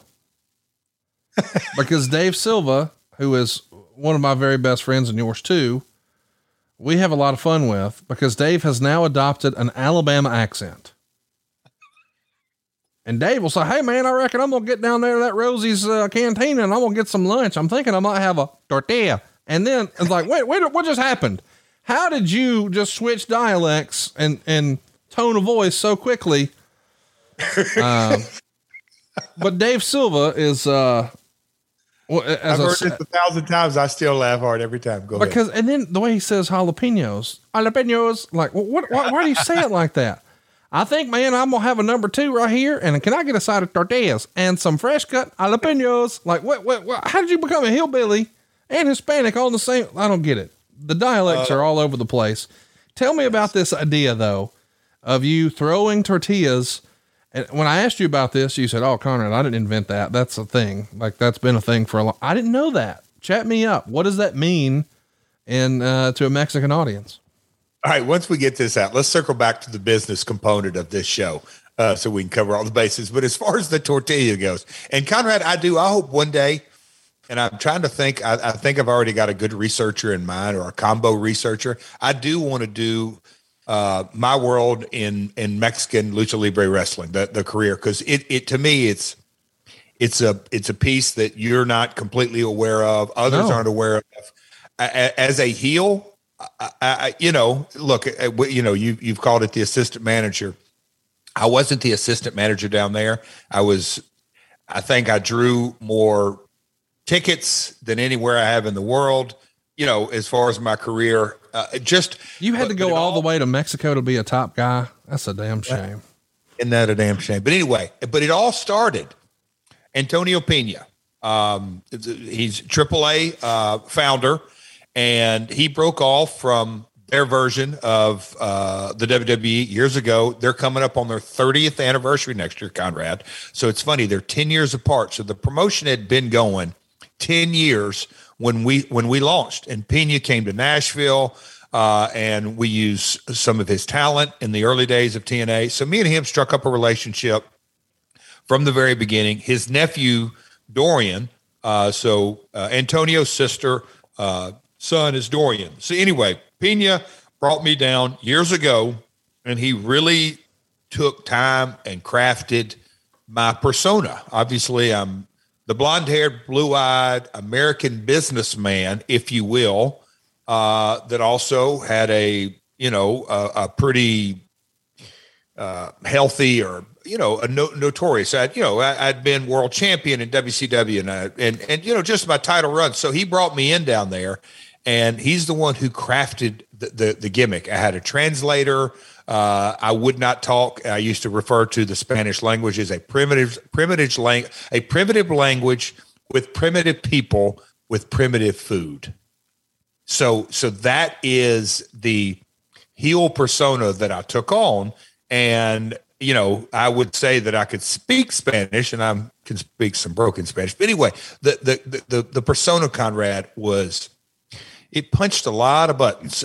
and sounds like folks that did, did, not care for me. But um, I, I'll never forget. We later did it all kind of different ways. I've thrown out like this cactus plant, but but he told me night one, I want you to walk out and and throw out these tortillas, and I'm like, for what? I, I, did. It didn't really resonate. But then when he, you know, and Dutch was down there with me a couple of the early shots, and Dutch goes, "Dude, they're to hate you. They are to come unglued." And he just said they're saying in in Spanish, but they're saying that you won't speak their primitive language. I go back to primitive language, primitive culture, and and and this is what you have this very primitive food. You know, we're the five star, seven star restaurant, whatever it is, and here's your tortillas. But I'm going to be gracious enough to feed you this crap. Whoo! when I tell you, I went out like a cannon and just the number one antagonist for years and years and years down there, sort of based on that original character. So that was in 02, 03, and now here we are 06, 07. Uh, and that uh, promoter in Monterrey wanted to book a TNA show. And let's just say the audience didn't quite care for old Double J this night. well, I, joke's on you. If Dave and I were at that show and you throw us some tortillas, we're, we're they're gone. Uh, they go. Yeah, they're gone. you know, between your photos, your finances, your devices, and your connection, really, your world's more online than ever. And maybe you have security systems in place in real life, but what about your online life? Aura can help sound the alarm if your digital presence is at risk. Here's what we're talking about. Aura provides digital security protection to keep your online finances, your personal information, and tech safe from online threats. It's an all in one protection from identity theft, financial fraud, malware, scam sites, and so much more. With Aura, you'll get alerted to fraud and threats fast, like if your online accounts or passwords were leaked online, or if someone tries to open a bank account in your name. Aura is easy to set up. All the plans come with a million dollars in identity theft insurance to help recover your stolen funds, and they have an experienced US based customer support team that's got your back. Aura is the new type of security service that protects all of your online information and devices in one simple subscription. With an easy online dashboard and alerts sent straight to your phone, Aura keeps you in control and guides you through solving any issues. For a limited time, Aura is offering our listeners up to 40% off plans when you visit aura.com slash myworld.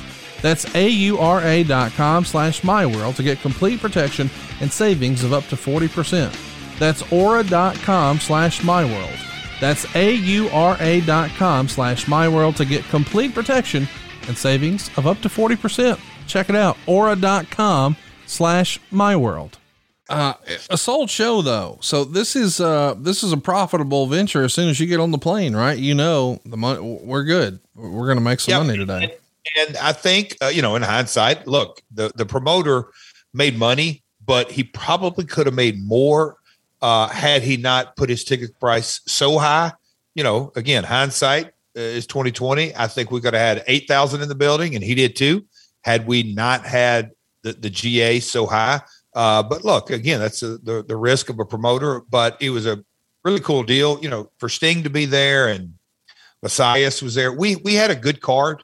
Um, it was a lot of fun and it was interesting because you know our TV was on a small channel right down there, but you know Sting is a legendary name, um, so it was it was a good experience for all involved. So, are you rethinking this decision? Some of the nonsense that you're doing when all this crap starts flying back your way, and uh, a, a bottle of hot sauce hits your man Konnan. I mean, listen, um, that's a dangerous deal. Don't yes, get me wrong; it's cool to get heat, but you don't know what they're throwing. You don't know where it's going to hit you. I mean, if the hot sauce hit him in the eye, I mean, wow, that's a bad deal, dude. It's a bad deal, and it can be very, very dangerous.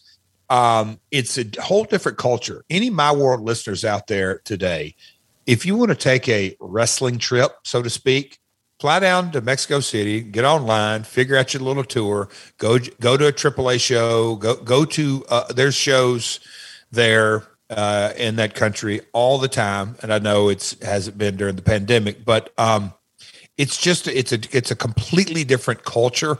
Uh, you know, Japanese Japan wrestling has a, have a different culture, but in Mexico, you know, there's soccer slash football, and and then there is professional wrestling, and it is a cultural anomaly in so many ways. But yes, super dangerous.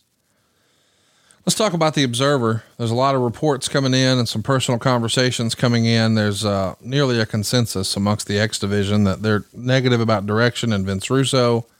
Some people are telling Dave, people who have been friends with Vince, no, he's great. And they're pretty consistent there. And the folks who haven't been a big fan, well, they're consistent too. But here's something that stuck out like a sore thumb. Quote, the reaction to Angle has also changed greatly over the past week. It's starting to be the same reaction as in WWE. Angle is taking a super hands on approach, talking to everyone about their matches, promos, and rubbing people the wrong way when he tells other wrestlers he's the greatest wrestler of all time. It's one thing for others to say he's one of the greatest, but you sure don't tell other wrestlers when you're critiquing them. He's also telling them that he's going to be running the company. Right now, for public consumption, Jarrett is 100% sticking up for Angle as he has to the thing is, no matter how erratic people say Angle's behavior, Angle's behavior is, and the company has to be vigilant to protect Angle from himself health wise, he still has the ability to project himself like a major superstar to the viewing public, far more than anyone else on the roster. This is the only time I've ever heard of this. Did you ever hear of Kurt telling other wrestlers, hey, I'm the greatest wrestler of all time? And here's what you did wrong in your match. That does not feel like the Kurt that I do a podcast with. Is this real or is this just selling newsletters, as you like to say? Have you never heard this really? No. No? Okay. Interesting. I felt so bad for Kurt during this time. I heard it, I can't tell you how many times. And I just would shake my head. And I had to assume, and I think I'm pretty accurate on this because people would tell me, yes, that's kind of how it goes down. And Kurt, God bless him, he didn't really know what he signed up for. But when his boss, or I'll say this, the person who is paying him seven figures, daughter, tells him you go in there and you tell this guy you're the greatest wrestler in the world, and here's how you need to do it. Oh no. I kid you not, and I believe Kurt took it verbatim and said, "Oh God, yeah." I, mean, Conrad, th- this is one of those deals that's a part of my world that it's not real comfortable, but it is. It is what it is. But when I would hear the things of, "Hey, Jeff, you know Kurt wants your job," and I'm going, I kind of don't think Kurt wants to get in the creative room for seven hours. I, I may be going out on a limb. I kind of don't think he wants to be a boss. I kind of think Kurt wants to do his match, and that's what he gets paid to do. And he wants to be the the Olympic gold medalist, Kurt Angle. But you heard it. I heard it all the time to the point that it began to really have a negative connotation on Kurt. And I didn't like it because he's the lead horse, but I was in such a bad position. I can't go to Dixie and say, Hey, Dixie, dad, come it. Please quit messing with the top star because then it's self serving Jeff.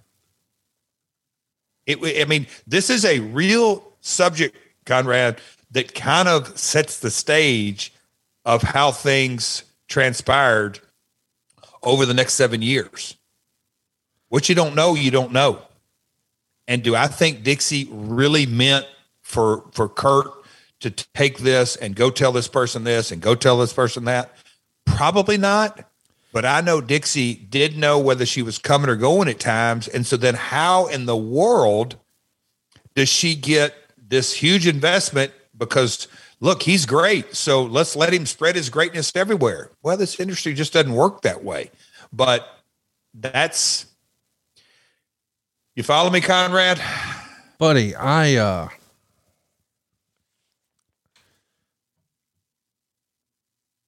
I don't know what to say. I feel bad for you most of all because and I feel bad for Kurt because Kurt is doing what he's told. That is, that his boss is telling him to do. So, okay, I'll go do that. It's not like Kurt just does this on his own. Nope. But at the same time, from your standpoint, because unfortunately, and, and, and I know that a lot of people are going to think we're dunking on Dixie. I'm not trying to do that here. I, am telling you, I don't think she meant any bad will. Yes. Because I, I had a conversation with Dutch. I said, Dutch, I don't think coming from Vince it's going to be right just because of it. But if there's what he goes, so you, and he would spell it out to me. So you want me to get in the middle of Kurt not obeying his boss? And I'd say, I got you, Dutch. Okay, let's push. Unfortunately, Dixie has not been quote unquote one of the boys. So that type of talk is never going to be well received. And, and, and she doesn't necessarily know that. And that's not, sometimes people don't understand what the word ignorance means, but she's ignorant to it. She didn't know any better. And she Kurt, didn't know any better. And Kurt is just, oh, well, this is what she wants me to do. And she's paying me a bunch of money. So guess what I'm going to do? What she asked. That's but the result is, God dang, that comes, that reads terribly. I can't imagine being one of those guys. Oh, okay. Because by the way, he didn't have to tell him he's the best wrestler ever. Everybody he talked to, they already knew that. Hell yes. Like, there's not one wrestler who was there who's like, I'm not familiar with your work. That, that's not a thing. Like, everybody knows, okay, maybe you prefer Flair or maybe you prefer Shawn, but you can't argue that he's not on the Mount Rushmore of when the bell rings, let's go. They all know that and, and they want to, you know, climb to the top of the mountain that he's been on multiple times. But my goodness, that verbiage makes it to where it's like, what? And I, when I read this, I thought, well, that can't be real. And the idea that no, it is real, but it ain't his fault. There's no context to that in the newsletter at all. No, it's positioned Dave, as if this is all his idea, and it's not. How would Dave know it's Dixie's idea? Nobody would know that. No. And and even further to that, and here's where I would just cringe counter. I would just go, "Oh my god." Because it's what not is, like you can really go stop it either. Because hell no, because here's the truth. And I'm not going to this is well this is this is the story. Christian, Team 3D, Tomko. I mean, anybody that was brought Brian and Road Dogg and Truth. I, I, mean, no matter who it was that we hired and put on the roster that had a prior career, somebody came up to me and knocked them. Somebody. I mean, somebody who wasn't an original. I mean, if they were original and somebody came in from the outside, they would take their dig at some level.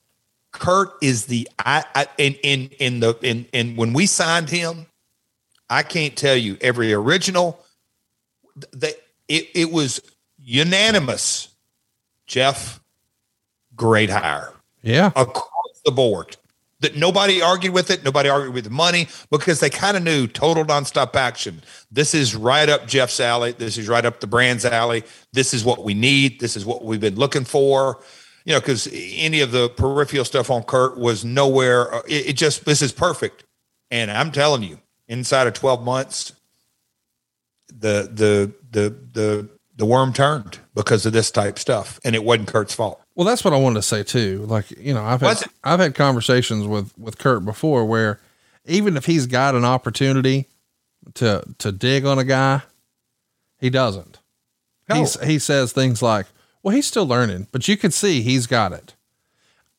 Said another way, he could say, this guy's the shit. He ain't ready. but, right. but, but Kurt doesn't say that. Kurt no. says, "Oh man, he's he's young, but he's learning, and you can tell he's going to be somebody." That's just his way of. I mean, that's the way he carries himself. So the idea that there was any negativity that was espoused from his mouth, I was like, "Well, that ain't true." But again, if Kurt is a, a Pittsburgh guy, if his boss says, "Hey man, I'm going to pay you a million dollars a year, and here's what I need you to do," he's going to get his pen out and start checking boxes. Okay, I did that. I did this. Let me talk to and that guy. He's to do it better than anybody. It's in his DNA. Yes. It, he didn't win the gold because he liked amateur wrestling. There ain't no half speed or half assing with Kurt Angle. Look at his, his older brothers. They all were athletes and they all competed. Yeah. Nobody pushed it to like Brother Kurt did. So yeah, it, it, it but oh Conrad, I can't tell you the frustration. This is the first crazy Dixie story we've had on the show. So Okay. By the way, we're not dunking on Dixie. I want to be clear because I know we're going to get quoted everywhere from this little exchange we had. But the reality is, she didn't know any better. So nope. I, I, don't fault her for that at all because, you know, it's like um, wrestler etiquette once upon a time was whenever you're in a locker room, you go around and shake everybody's hand. If you didn't know that and you didn't do it, that's kind of not your fault. Nobody told you you were supposed to do that. Now I know that a lot of guys say, well, you're supposed to know, but if nobody told them, you know, exactly. Yeah. There's a thousand things like that. Yeah. Yes. Um, the second to last uh, show to build a turning point opens with an LAX interview uh, where they're vowing revenge on Petey Williams. And then we go to the ring, and Christian tells everyone that he's going to take Abyss and Sting out ahead of their match. Abyss is the new world champion, and the story seems to be based around Christian's quest for the title. Uh, VKM is going to attempt to get uh, Vince McMahon to sign a cease and desist to get DX taken off of the air, which to me, I'm still trying to figure out how this is going to draw $1 for TNA. Do you disagree with that? It, no, and I sort of dove into that a few minutes ago. Is it going to have a big payoff? No. no. I mean, not an immediate, this angle delivered these funds. Right. Uh, it was chatter. Uh, it was Noise, the original guys who invaded in the hottest sort of North versus South storyline. Because you know when when when that happened, that was a big shot that that Eric and company had kicked their ass, and you know the, the worm started to turn and and and the ratings. But to really have this group of, you know, promoted as band of misfits of DX to physically show up at Nitro it's an iconic moment, big time. And so to have those two guys do that, it was all about chatter and all about online content. And, you know, we didn't have a tag title storyline to put them in. And Brian, I believe, is very valuable on the show to tell stories. And this is what we chose. But no, we didn't draw a dollar with it. Is it catering to the internet crowd too much, in your opinion? So in 06, I kind of think just what you gave that good example of uh, however you did just a second ago. It is I could make a case for both sides. Well, and he, here's the thing. Because the, the the the DX invasion of Norfolk and WCW, that's not an internet. That that's a that that really you know that's a mainstream story. But that was We- nine, that was 98. Yes, This is 06. So the internet is a bigger part in 06 and it's an even bigger part now. Listen, man, gift giving is a tricky tradition because you never know what to buy. And you don't want to give lame gifts to people you love, but luckily, Stance has a full line of creatively comfortable apparel that everyone, that's right, everyone can enjoy. Guaranteed to make merry with quality comforts that fit you and yours. Stance has made gift giving super simple this holiday season. Stance's premium line of socks, apparel, and more always comes correct with colorful constructions, innovative materials, and choice fits that are built to last. Throw in an all star curation of A list collaborators, and those lucky recipients on your holiday nice list have never had it so good. Check out stance.com for all the latest, including several different subscription options that are sure to keep your friends and family feeling great all year round. Man, my favorite design that I got personally was the cheetah design. I think it's cool. I've gotten tons of compliments on my cool socks. But man, they got something for everybody. You know, our, our pal Tony Schiavone loves Batman. Our buddy Cassio Kid loves the Goonies. Our pal Dave Silva loves Star Wars. Who doesn't like Harry Potter? Lord knows that Matt Cardona and, of course, Cody Rhodes do. Well, they've got all those designs plus more, like the Wu Tang Clan, and everybody knows they're not something to, well, you know. Uh, Disney, Barbie, Marvel, come on, baseball, that's the Tony Schiavone deal. Even the NBA and Pixar. Stance apparel is a home run, at least for me. It kind of got snuck into my house. I have to admit, I didn't know it was a gift. And then I pulled out my sock drawer and bam, there they were. And I thought, wait a minute, what are these? You can feel the quality in your hand. Like it's soft, but then it's comfortable. Uh, I, I like showing them off, but I can wear them all day long, and it's not something I'm excited to take off. This has become a regular part of my life. I didn't think I would love it, but I do love it. I'm talking about stance. I'm talking about the quality. I'm talking about how comfortable. I'm talking about how soft. I'm talking about how cool. I got tons of compliments on this. It's actually become, at least in my business life, where I'm meeting people and doing deals and selling stuff. You know the deal. Buddy, I get tons of compliments on Stance. Stance has the perfect gift for every punk and poet on your list. Go see for yourself. It's easy. Just head on over to stance.com and pick out some styles you think they might like. Enjoy the color and comfort of a life less ordinary with Stance. Seriously, go check it out right now. You'll be glad you did at stance.com. Do you think the the thing that fans forever and newsletter writers forever sort of took Vince Russo to task for? Oh, he books for the internet. Do you think that has become more acceptable as time has gone on? Back then, people would say, well, they represent a, minor- a minority of the audience. It's such a small part of the audience. It's such inside baseball. But it feels like now, maybe we're more connected than ever. Everyone's got social media on their phone, everyone's streaming stuff. Once upon a time, there were a lot of households in America that didn't have internet. Now, the majority do. So Oh, I, more I, than- I- I understand how, you know, some of that has changed. But do you think the attitude has changed? And and I ask, and boy, I'm going to piss some people off, and I don't mean to when I say this, but I find it interesting that back then, people villainized Vince Russo for oh he's booking too much for the internet. But now we celebrate Tony Khan for the same thing. Tony Khan is one of us. Tony Khan was on message boards. Tony Khan is booking our independent favorites. He's putting them on TV. A guy had some buzz in the Indies this week. There's a chance you're going to see him on TV sooner rather than later. Tony Khan listens to us, the internet fan. But I mm-hmm. find it interesting that back then, if a writer did that, oh, he's the shits. He's catering to the internet. But now, oh my God, someone's listening to us. This is the greatest thing ever. But isn't it kind of the same thing? Now, I'm not saying the results were the same. I'm not saying No, their it- approach is the same, but I am saying I find it interesting that we villainize Russo for it and we celebrate Tony for it. And by the And way, I say that as friends of both guys. I'm not dunking, I'm observing. I'm I, and I'm totally with you and aligned, and it's the exact same thing. But remember, at the top of this show, people are going to believe what they want to believe. That's true. Vince Russo, ironically enough, started you know, in a comic book store and this, you know, he was a writer and worked his way up. I don't want to say he was a message board guy, but but he came. It, it's not like Vince got in and and no, no, he did a wrestling radio show with John Arezzi. Yeah, so, so he came up the same way, but it wasn't viewed the same way. It's weird, is it not? I'm telling you, it's bizarre. But here, here's where the business of the business of the business. We wanted to create chatter, obviously based off of an angle that happened eight years before. We also wanted to get TNAWrestling.com, which you know we as it grew, it was.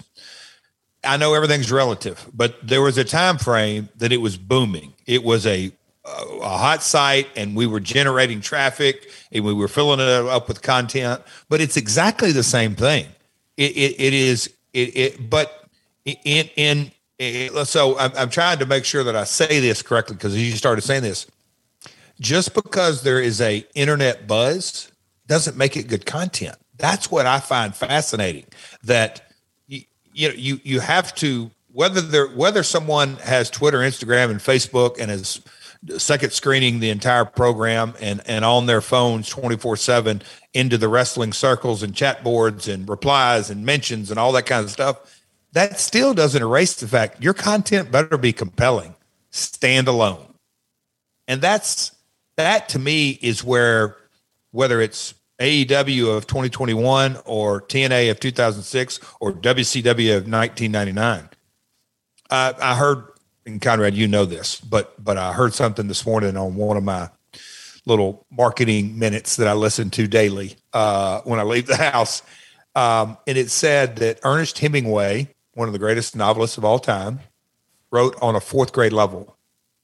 Most stories that are fame and fortune and make money and all this are on a seventh grade level if you get too deep into the woods and give this whole backstory of wait how am i supposed to understand this or follow this and wait this guy had a he's a hot indie buzz guy from uh, i don't you know it, you know the indies in chicago or wherever if it doesn't fit into your current storyline where people can understand it, it people don't watch am i making sense because i feel like i'm I'm, I'm, I'm jumping all over the place because I didn't know where you were going with that comment. But to your original comment, what Vince did and what Tony's doing are exactly the same, in my opinion.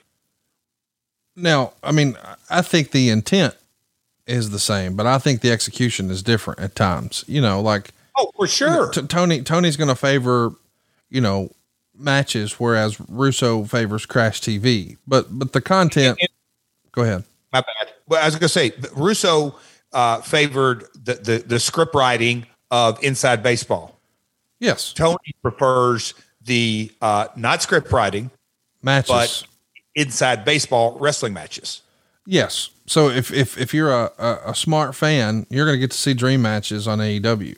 That's what he's giving us. And sure, but my so I, I'm not saying they're the same, but I'm saying their intent of we're going to cater to the hardcore inside baseball fan the the the smart mark, if you will, the newsletter readers, uh, who know this is just a work, bro, or whatever. Uh, but Tony Khan has a different approach. He he's not interested in how risque can we get and how nope. over the line or, or, controversial can we get. He's more interested in, hey, we're going to give you great matches. Matches, but, yeah. But Vince is writing Tony's wrestling matches. Yes, there you go. But still, yeah. it is very much the internet fan. Um, yeah. I just I think that's interesting. Let's take a listen to one of these. Hold on, real, real, real, quick, real quick. One thing on that. Although one may be script writing, one be matches. At the end of the day, sort of my whole point. That's where I thought you were going. Is if it doesn't fit into a easily digestible storyline, they both fail, or they both can succeed. Let's uh let's play a little link here. Uh, this is uh, the segment where the Voodoo Kin Mafia target Stamford. It's just a couple minutes here, but I want you guys to have a listen to what we're talking about for context. Week two, we came up here for one of two things. You can either sign this cease and desist paper, or by God, we can go to war. You see, all we're doing, Vince is the same thing we did when we worked for you. Remember CNN Center? Yeah, but it's just funnier because we're doing it to you. Me and Kip, all the wrestling fans around the world, we got two words for you. Stop, Stop, please. Please. Thank goodness you remembered to bring the sound system. Yes, desperate times cause for desperate measures. Yeah, let's blast them out of there. Yes. Thank you. Which office this is his? The corner office. So I hit pause here because you saw Billy Gunn pull a traffic cone out of a trunk where there was a kid laying in the trunk who handed him the traffic cone. So that's the sound system. Paul Levesque, Michael Hickenbottom, Vince McMahon, come out with your pants up. Leave the fat, naked, oily guy in the building and surrender at once. Hold on, I got it. I want my 20 bucks from four years ago you still owe me. Give up now, and there will be no further consequences. Come out with your pants up. Look, we're out here. You know who I am. We've been standing out here for about three and a half hours now. The man with the strongest will wins in battle every time. Hey, By on. God, I'm willing to stand here all night long.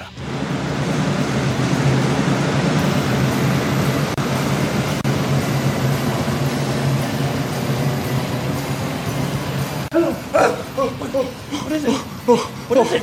Oh, I just had a nightmare. Are you okay? Yeah, I had a nightmare that dumb to the extreme of doing something with a fat guy. Was he naked? Yes. Was he putting oil all over himself? You had the same nightmare I did? No. Those imbeciles actually shot that segment on their television show. We have to abort. What'd you say? Now you buck up, Private, because you and I are America's last line of defense between that and good television. Now you buck up, you cover up, and you say goodnight, John Boy. Good night, John boy. And then for more clips, go to the website. So there it is. In hindsight, it didn't age all that great. It's not that great. punching up. You know, um, I can remember, uh, and because I was reviewing this, Brian would always play it back in his mind, and whether he was talking to Vince or Dutch or me or whoever, he always tried to say, "Okay, if you didn't see it back then, does it make sense just as a standalone?" And that's not always the easiest line, but silly lines like "come out with your pants up" and entertaining BS like that. But um, there it is. VKM invade Stamford. And uh, for those folks that are just listening, no no video, they were actually on the steps right outside Titan Towers. Um, I can remember when I went back in 2019 and up there during meetings, I could look out at the exact spot that, that the car was at. so, little stroll down memory lane, if you will. Let's uh, let's keep it going here. Talk about Chris Sabin. He's going to become the number one contender for the X Division title, winning a three way over Dutt and Lethal, and then Sabin would confront the champion Christopher Daniels, who was doing commentary, and then Jerry Lynn comes out and separates the two. Uh, there's talk of putting him back in the ring here, but what was what was Jerry Lynn's role in this era? Was he a producer or or what have you? I believe he was producing at this point.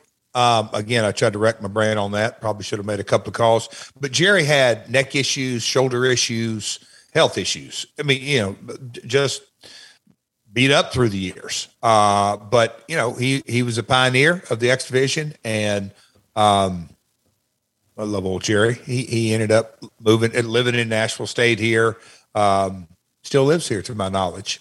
Uh, and he's uh, doing well these days. Part of AEW doing their uh, agenting down there and doing a great job. I mean, one of the most universally well liked guys in the history of the business. Wouldn't you agree? Yeah. And when Jerry first started, God, I mean, it was that transition. Jerry, right now in his career, was transitioning, you know, from a full time wrestler to a producer. So I can't tell you if he was taking time off because of an injury, what, what the exact timeline was. LAX is shown backstage viciously attacking uh, first James Storm, then Chris Harris. Uh, so we're trying to get a little edge for LAX here.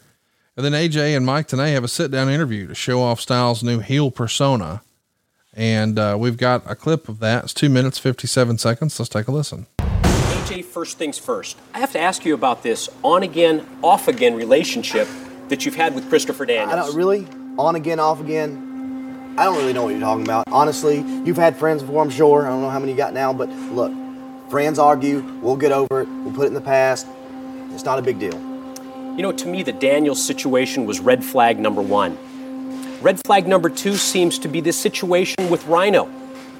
What's behind this mistrust that you have? What do you? I, you know what? I don't know what you're talking about mistrust because honestly, it seems like to me that the guy wants something from me. He's always coming around, always putting his nose in my business, and that's you know that doesn't settle well with me. I don't know what his deal is. The way I see it, Rhino wants to help you. Well, nobody comes around unless they want something. AJ, look it. You and I go back a long ways, and I realize that you came from humble beginnings. You have no clue. You because what? We're around each other all the time at TNA because you commentate while I'm in the ring, busting my butt, make sure I keep a job.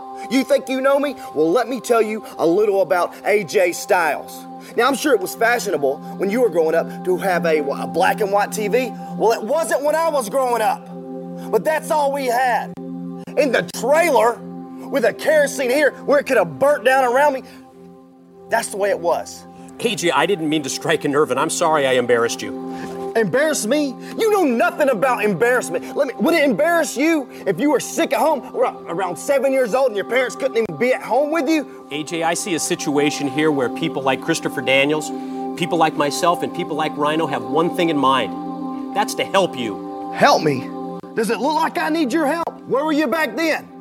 Where were you years ago when I really needed somebody? Nobody was there. I didn't need nobody then, AJ, and I don't I need didn't- I anybody didn't even now. know you you don't know me now. AJ, let's regroup here for a second. Great. Let's- Let's regroup. Let's talk about wrestling. That's it. Nothing else. Something that I love to do. Wrestling. Let's just you talk know about what? I that. think there's a situation that's about an awful lot more than Oh, just wrestling. Really? Well, I don't think. Oh, You know, I was walking by and I overheard some of the things you were saying. you just walking by? Yeah, How convenient is that? You know You're what? just That's, walking by. that's not the type of attitude to have. What is it? No, no. Over the last couple weeks, I've been trying to help you out. I don't want to see you go through what I just went through. You know, you talk about your upbringing. You talk about a trailer. Yeah, I'm talking about that. Uh, you talk about your kerosene heaters and black and white TVs. I didn't have it nice when I was growing up. I did things that I could have went to jail for when I was younger. Am I proud of that? No. But I try to tell people that are younger than me, don't make the same mistakes that I've made. Don't go through what I've went through. The difference between me and you is I trust people. You know what? Let me ask you something. How is it that you and I keep ending up at the same place at the same time? How does that keep happening? You know what? I don't know, AJ. Well, let me tell you this. The next time it does, there's gonna be trouble. Yeah, I'm glad you think that's funny. So there you go. Um, different approach for AJ, different look for AJ. What'd you think of that hearing it back for the first time in a long time? in a long time, and I liked it. Um, you know, we were growing through the product and trying to give a story with everything. And AJ had been, for lack of a better word, the boy next door. Um, and and just as he was maturing as a man, let that reflect on character. And I, I say this knowing that we've got Voodoo Kin Mafia and a bikini contest and all kinds of things, but somewhat reality based. AJ did have a really tough upbringing. Um, and so again, just trying, I don't want to say give him an edge because that sounds so damn cliche-ish or whatever, but just to, to give a little more depth to who AJ Styles, the phenomenal one, is. And I can, yeah, when I watch that back, I just maybe I'm getting too sentimental, but I could just you could just feel him growing as a performer. I don't think you're getting too sentimental. I mean, uh, he he is eventually going to level up from quote unquote just matches and start to become a character. And uh, we know nobody wrestles better than him, but in order to be a television wrestler, you're going to have to tell some stories every now and again. And here's a story: Alex Shelley has chlamydia. Let's take a listen. This is ridiculous. Please Smell mine. stop putting that so close Just to my face. it. Take stop. whiff. What are you guys doing in there? Been in there for like 15 minutes. You done peeing yet? now you know why. Are you kidding me? Are you all right? Hey, apparently it's Hey, not uh, a prostate problem. I've lost a big giant SEC championship ring somewhere. Champion? Hey, listen, guys. Good news is you're all dismissed. See you guys next Thursday. Everybody's test perfect. No anabolic steroids, much to my chagrin. Yes. Woohoo! Bad news is you got chlamydia. The clap. Next week, psychological test. You guys, you three can go ahead and leave. You guys stay behind. I need to talk to you. Thanks, guys. Great. So, all right, listen, you guys got that match tonight, right? Uh, do me proud, guys. I know we can get this done. I'm I'm counting on one of you guys. To I'll get the W for you. All right. Don't worry, I'll get the W No, for I- you. I got I'll get two of them. Okay. Go ahead, guys. Take off. Okay. All All right. Thanks, Okay, guys. good luck on that. Good job. Sure. Take care, guys. I'll get the W for you. I'll get two of them. How great was Alex Shelley when paired with Kevin Nash here?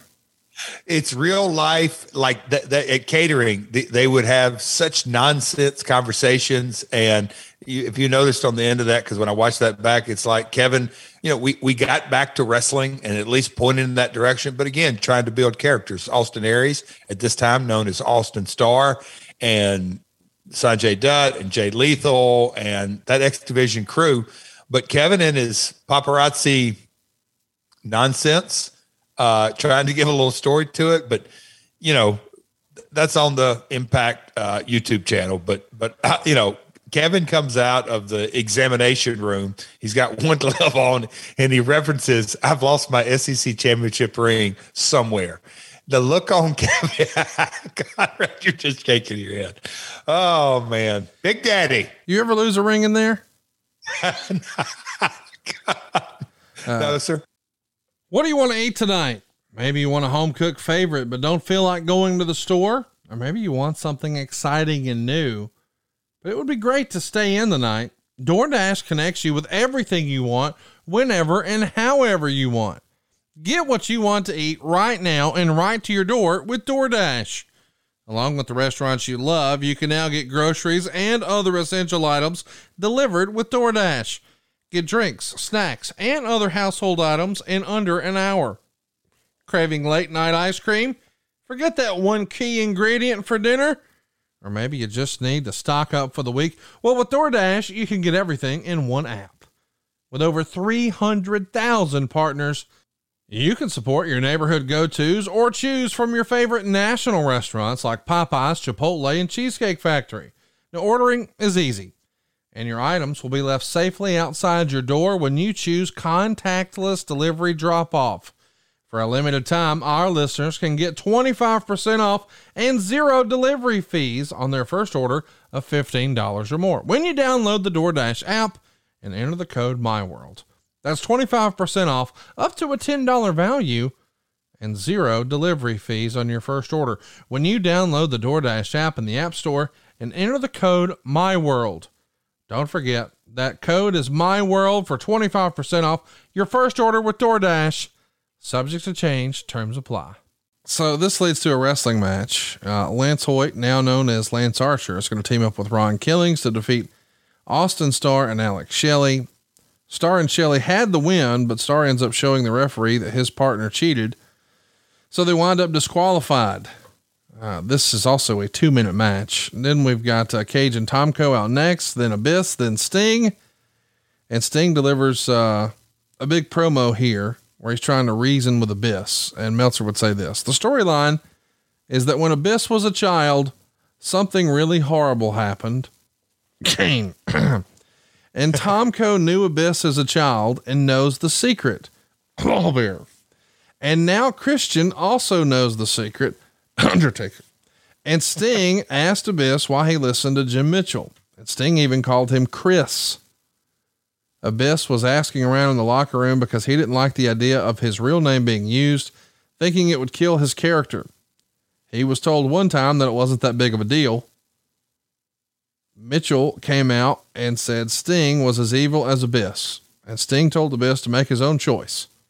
And after Sting left, Christian and Tomko attacked Abyss, and Sting made the save. Sting tried to shake hands, but Mitchell slapped Sting and pulled Abyss away. And the long term idea is to slow build to an Abyss turn. Dutch Mantell booked something similar in Puerto Rico, and Abyss was pretty over as a babyface. Lot to unpack here. Feels a lot like the whole Kane Undertaker thing. And Sting calling Chris here. I mean, it's not calling him Abyss, calling him Chris feels like a Russo staple where, hey, this isn't a work. We're shooting, brother. what do you think of calling Abyss Chris, and then I don't know shades of this Undertaker Kane storyline. So, God, this brought back a ton of memories because it was at times I had to play referee, and you know whether it was Abyss or Rhino or Dutch or Vince or anybody that felt very strongly about it. I, I, just thought a lot of times it was completely overthinking it, that the audience is not going to be hung up on it. Um, that, that other times, it, what you just said, inside baseball. And, you know, when, when you gave the analogy of the Undertaker Kane, that, that whole storyline, and Vince was a part of writing that storyline 10 years prior, or eight years prior, and now this, uh, uh you know, the, one of the thoughts that popped in my brain was, you know, how many invasion angles have been done through the years, dating back way early in the territory years. In the 60s, um, we did an invasion angle uh, with, with the Samoans one time on Memphis TV. But anyway, invasion storylines uh, or, or, you know, love interest storylines. And so in the, in the music business, there are certain songwriters that will write the same type of song and and and you know in the 80s sold it to this artist and that artist. In the 90s the same type song sold that into a different generation of artists. And then in the 2000s so there's songwriters in this town that that generally have written the same type song and but made a fortune on it made a career on it. However in wrestling when you have undertaker kane and then abyss jim mitchell and different pieces of the puzzle it can be very critical to the inside baseball fan or the internet fan. But to the general public, I don't think they think too deep into that. And I'm going a long way around to say is I always would try to abyss and whoever else was involved, whether it's Vince or Dutch, guys, don't go too deep into this story because the people can't follow it. Yeah, exactly. people can't follow it. It, it just, it, when you go too deep, you go too deep. LAX finally attacks Petey Williams after it's announced that Petey Williams is going to team with Kurt Angle to face LAX for the tag titles until Samoa Joe comes down and makes the save to be in the tag match as per their agreement. So this is like a WWE thing. Mm-hmm. Hey, these guys are in a feud. Let's see if they can coexist as a tag team. Uh, Angle and uh, Joe get the win, but LAX lawyers makes Cornette overturn it because Joe wasn't an actual member of the match, so the titles go back to LAX. So we've got two main events on two consecutive shows with a non-finish. Um, the Observer would say, at one point, Angle popped Homicide so hard in the ear that Homicide lost his hearing. He was very upset about it after the match we recently talked about this over on the Kurt Angle show, and Kurt Angle did not know this happened until we told him this year in 2021. Do you remember this errant slap and uh, the repercussions from homicide? I do not. I do not remember this. I don't even remember it being discussed in the following weeks. I, that's the first. I don't remember this. What's What's so, crazy is once upon a time, Homicide and Corino had a, a, barbed wire match in Ring of Honor, and there was a slap, and Corino lost some hearing. So, something about these slaps in wrestling, guys. Oh, uh, interesting. Don't, don't, go slapping Homicide, or don't get catch one from him because somebody's going okay. deaf. I didn't know that about old Corino and Homicide. Uh, from the torch regarding the ratings, TNA Impact has drawn disappointing ratings so far in the Thursday primetime spot could be spun as the low end of acceptable, and that's probably fair, but it's still disappointing. It drew a 0.9 rating on Thanksgiving, considered solid for the holiday, but only a 1.0 for the debut on a non-holiday in the uh, the 1-4 format. If Dixie Carter has been told Kurt Angle, Vince Russo, and to move to prime time would net a mere 0.2 to 0.3 ratings increase, she'd likely be disappointed. That said, it is a 20 to 30% jump in audience level. So you can translate that into a matching boost in pay per view revenues. Now we know that's not going to be the case. Our two best pay per views in TNA history are in the rearview mirror. But I do think sometimes people set unrealistic expectations. And Jeff, that's a lesson we learned this year too. You guys were thinking, I'm sure, man, we got Kurt Angle and we got Vince Russo, who I, whatever you want to think of him, he he was once upon a time the primetime guy when it came to writing wrestling television. And now you've got the best wrestler in the world and you've got a primetime spot on a big station. I think a lot of people assume, oh man, we're going to double our audience. And that didn't happen. And it also didn't happen this year when a lot of folks, myself included, thought, man, now that AEW has Daniel Bryan and CM Punk, the ratings are going to double. I mean, I saw some people predicting, oh, they're going to have 3 million people watching.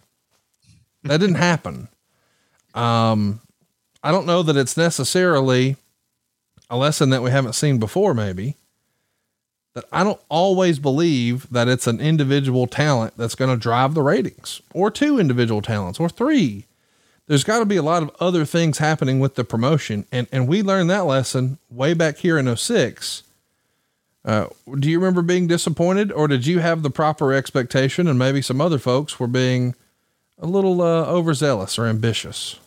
So making the move to prime time, uh, quick recap, uh, came in on a Saturday night off prime, moved to Thursday night off prime. Then when you get into prime, you actually, uh, as you can imagine, much more on the radar. When you're into prime time, the ad sales team gets engaged. Mm. And with the ad sales team, they didn't call it analytics. That's what uh, I was later taught, the analytics department. But I think it was research or ad sales research or whatever it may be. And when they started looking at it and knowing, okay, what's our prime time average? That's Conrad. You may be uh, if we're going to go down that history lesson, but you know the networks sell prime time average, the, the, whatever it may be and you can say demos or you can you can slice it and dice it in 15 different ways. But monday through friday or monday through sunday or whatever it is they sell a primetime average. And i knew from the very beginning we uh, at least i don't say overperform but we were right in there. Spike was super happy and that's all that mattered to me from the day we got the contract. Are you happy with the performance? And dave and wade and whoever else was writing at the time. They love to create good chatter, and ratings is easy chatter. Obviously, it went away there for a while uh, with, with, the newsletters, but now it came back strong with AEW. But always that ratings chatter. But uh, as long as the network was happy, I was happy. That's the right attitude to have. Uh, at Survivor Series, uh, Lita is going to finish up, and her contract expires. She's promoting herself as being available for independent bookings. Did you ever have even a preliminary discussion with Lita here in 06? I don't recall that I did. I'm not saying somebody from our organization didn't. Um, I'm asking this is a question, Conrad. What she wanted wanting to sort of get out of the I don't say get out of the business. She was she was done with those guys with, with WWE at the time, right? Like yeah, it was it was pretty bad creative that they sent her out with. I don't think it. I think they thought she was going to resign and she didn't. So her last show was on a pay per view where Crime Time comes out and sells bra and panties and an empty box of Monistat and a vibrator. I mean, pretty less than awesome way to leave, but she was a heel, so Bruce could still defend it, I guess. But um, she's letting it be known, hey, I'm available for independent bookings. So I don't think she's necessarily done with wrestling. I think she's just probably done with the WWE system. Okay. I don't recall us having conversations, but I'm not saying it didn't happen. Well, let's uh, talk about, uh, and this will be the last one I play, I promise. The VKM visit to a WWE live event in Knoxville. This aired on Impact. Let's take a listen gonna love where I'm fixing to take you.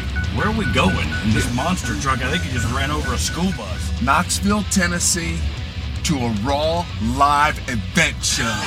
no way they got yes. a live show in Knoxville and that's where we're going? We have to go talk to the people. We have to. That's just a must. Talk to the fans yes, there? talk to the people. Are you, are you the sure fans. there'll be any fans there? oh, Jesus. Bless you. you got snot all over the steering wheel. The Coliseum in Knoxville. We were at your headquarters in Stamford. Heck, we're on the road with you. Only thing we're missing is the dress code and the wellness program.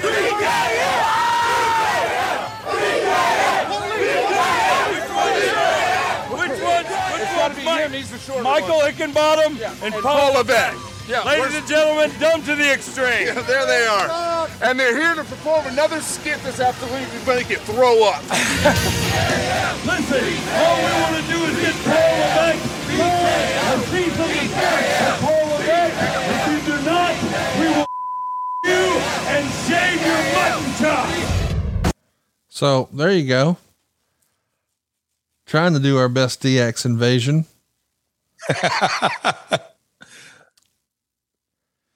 Probably better to just move on. Uh, December 3rd is the night of the infamous disaster known as ECW's December to Dismember. It's so bad, Vince and Paul Heyman split ties the next day. Did you watch the show? Do you remember ordering that one? Did you used to get the WWF shows and watch them with some friends or family? I did not watch this one. Uh, Please don't. Do not. What was so bad about it? I, I, I don't recall. Well, and say there was office chatter about it and the chants, and I know there was some chants at Rawls as well, sort of. And I don't want to say during this specific time, but through the years, oh, there was the big TNA chant last night in so and so Raw, and I'm like, hmm, that's interesting. But no, I, I don't have uh, any context on that pay per view. Well, just one sentence. What was so bad about it? Uh, there was almost no matches announced for the pay per view ahead of time, and then it was just sort of thrown together. Um, Okay, not good. gotcha. Uh, the Go Home Impact for Turning Point aired on December 7th. It opens with Rhino making an uh, a challenge to AJ Styles, but Christopher Daniels attempts to be peacemaker. And uh, the Observer would say the original script for Da- was for Daniels to call Rhino Terry, which is his real first name. But like Abyss, Rhino isn't happy, so he complained about it even more. And finally, Scott D'Amore went to the booking committee for him and got the Terry line taken out of the script. Do you remember that being a uh, a reason for pause for Rhino using his real name? Well, the, you know, from time to time, I do remember this, but not in great detail. But different folks not wanting to do. Gosh, now I'm really. You've got me using granular, and now you got me using inside baseball. But Yeah. uh, the, the the the inside uh, jargon, not just on using Abyss's name, and it was much more of a hot button. Can you even imagine that being an issue, like in 2021 2022 i just don't see that but it's it just shows you to me how the business has sort of changed Absolutely. And uh, it's not all good change, by the way. Uh, Petey Williams defeats Homicide, but afterwards Hernandez destroys Williams with the border toss, which looks pretty damn dangerous. Uh, They air more footage uh, from what we just saw from VKM. Kevin Nash does psychological tests with the uh, X Division. Eric Young is uh, doing an interview in the back talking about how he needs to lose weight for the bikini contest. And he's in the next segment wrestling Sonjay and he loses when Tracy flashes him. I'm sure Loki loved being involved in all this. Uh, LAX challenge America's Most Wanted to a flag match at Turning Point because, you know, we need some more gimmicks around here. Uh, and the main event of this TV is called an All Star War. It's six men in one match. Let's go through the names. It's Kurt Angle, Abyss, who's the champ, Sting, Christian, Samoa Joe, and Rhino. Six of your biggest stars in one match. So naturally, it's done in five minutes. Uh, Angle's going to pin Joe for Joe's second pinfall loss in as many weeks. As a reminder, Joe was undefeated here in TNA for 18 months, and now Kurt Angle could knock that shit out in about five minutes. Um, yeah. Meltzer says many people have questioned, including fans, what they had on Angle pinning Joe on the 12 7 TV show, or why they put Angle versus Sting in the same match against each other for free as a throwaway. With Angle getting two clean wins on Joe, it almost necessitates Joe winning at Turning Point, and I wouldn't have even booked a rematch between the two until March at the earliest. I can understand the first match right away because of the feeling they needed to do something big to gain immediate momentum coming off of the Angle signing, although I disagree with it because this game is a marathon, not a sprint. But the idea of having their first match and second match and first TV match and two of the three be clean finishes. Their first match as tag team partners. It all happened in a three week span. It feels like, and Meltzer believes, quote, blowing through a potential seven months worth of storylines in three weeks is never a good thing, especially when you've got nothing as strong to follow. In hindsight, would you have booked the fallout from the first match. We know the first match made a bunch of money, set a bunch of records. It's hard to argue with that success. But the follow up effort, should you have milked a little more money out of this, do you think? Charging too hard, and it's the old uh, proverbial do you go with it when it's hot? And that's a lesson that goes into the territory days. Why let it cool off? You may never get it hot again. So with that mindset, but then you can flip right around and say, yeah, as it reads back, did we really need that tag match or did we really need this all-star match with Kurt and um, Joe in there? So, I mean, it's, it's, um, look, we could poke holes in everything. Um, and, and yeah, that's talking out two sides of my mouth, but it's, it's so, you know, being in the room is, is, is all what it always boils down to. It's why did we do this and why did we do that? There is no perfect answer, but it does feel, I'll say that, that we probably could have done away with one of them. I like the tag, and yeah, that's 101 booking that, oh, we're going to put them together, see if they can coexist. And that's how they went into the, that's how we started the storyline, uh, episode one, coming off of uh, the pay per view, going into this pay per view. Hey, we're going to battle each other again, but we'll protect each other till we get to the pay per view. Again, it's episodic storytelling writing. It's not easy when you do it 52 weeks a year. But um, look, at the end of the day, what we did on this episode, I don't think it detracted from us getting a two hour deal. And that was the goal for all of us at this stage of the game. Let's talk about the show. We're finally here. We've talked for two hours. Normally we try to talk an hour before we get to the pay per view. We've gone really long. Sorry about that, boys and girls. Uh, we're live at the Impact Zone. Same 900 fans that are always here. But the show is rated as one of the best TNA shows in history. The readers of the Wrestling Observer gave it 87.8% thumbs up. Uh, the Observer's headline of the show it took all of two shows before the biggest acquisition in TNA history became just another headliner on the show. Based on our response, which is usually pretty accurate when it comes to TNA, the Turning Point show will probably do half as many buys as the Genesis show. It's also too bad because Turning Point was by far the better of the two shows. So, as a reminder, Genesis did around 60,000 buys in our research, it looks like this one did about 35,000. And Meltzer has a theory. He says it's really no surprise from a business standpoint. When Sting came in, his first pay per view match did record business for the company, but in subsequent matches, business fell quickly back to normal levels. Angle didn't even spike ratings like Sting's return did, even though Angle garnered much more publicity. In a sense, with the benefit of hindsight, that may indicate Angle should have debuted against someone other than Joe, and then spent months building to a match with Joe in hopes that they could produce a second buy rate. Then spending several months building a rematch may have resulted in a third buy. Now they've rushed and burned out the series and seem to have no discernible plan as to where to go next. The original plan was to bring in an outside shoot fighter for Angle's second big program, but that appears to have fallen through. Perhaps Angle versus Sting could mean something. Angle headlining with Jarrett, Cage, or Abyss won't mean anything, even with the TNA title at stake. A lot to unpack here, as I like to say. First off, who was the shoot fighter? If I had to guess, it was Daniel Puder. Daniel Puder. Why didn't it work out? Just, I couldn't tell you. I couldn't put my finger on. It didn't work out. I know Daniel had a lot of things going on in his world. Um, that whole Raw segment was always fascinating to me, but that's a whole other story. As a reminder, there was a segment on SmackDown where they were doing a tough enough way back when. Daniel Puder was one of the contestants. He had an amateur wrestling background and an MMA background, and Kurt Angle was supposed to just buzz saw through everyone. But let's remember, he had wrestled a match, he had taken on multiple opponents here, and it's happening in a professional wrestling ring. All of a sudden, Daniel Puder gets him in a key lock and it looked pretty dangerous. They called an audible. Kurt Angle still won, so they could keep their planned finish alive. But those who were paying attention knew, hey, Daniel Puder caught him here. Now, that's not to say Daniel Puder could out wrestle Kurt Angle. My God, Kurt Angle could wrestle him before he got out of bed.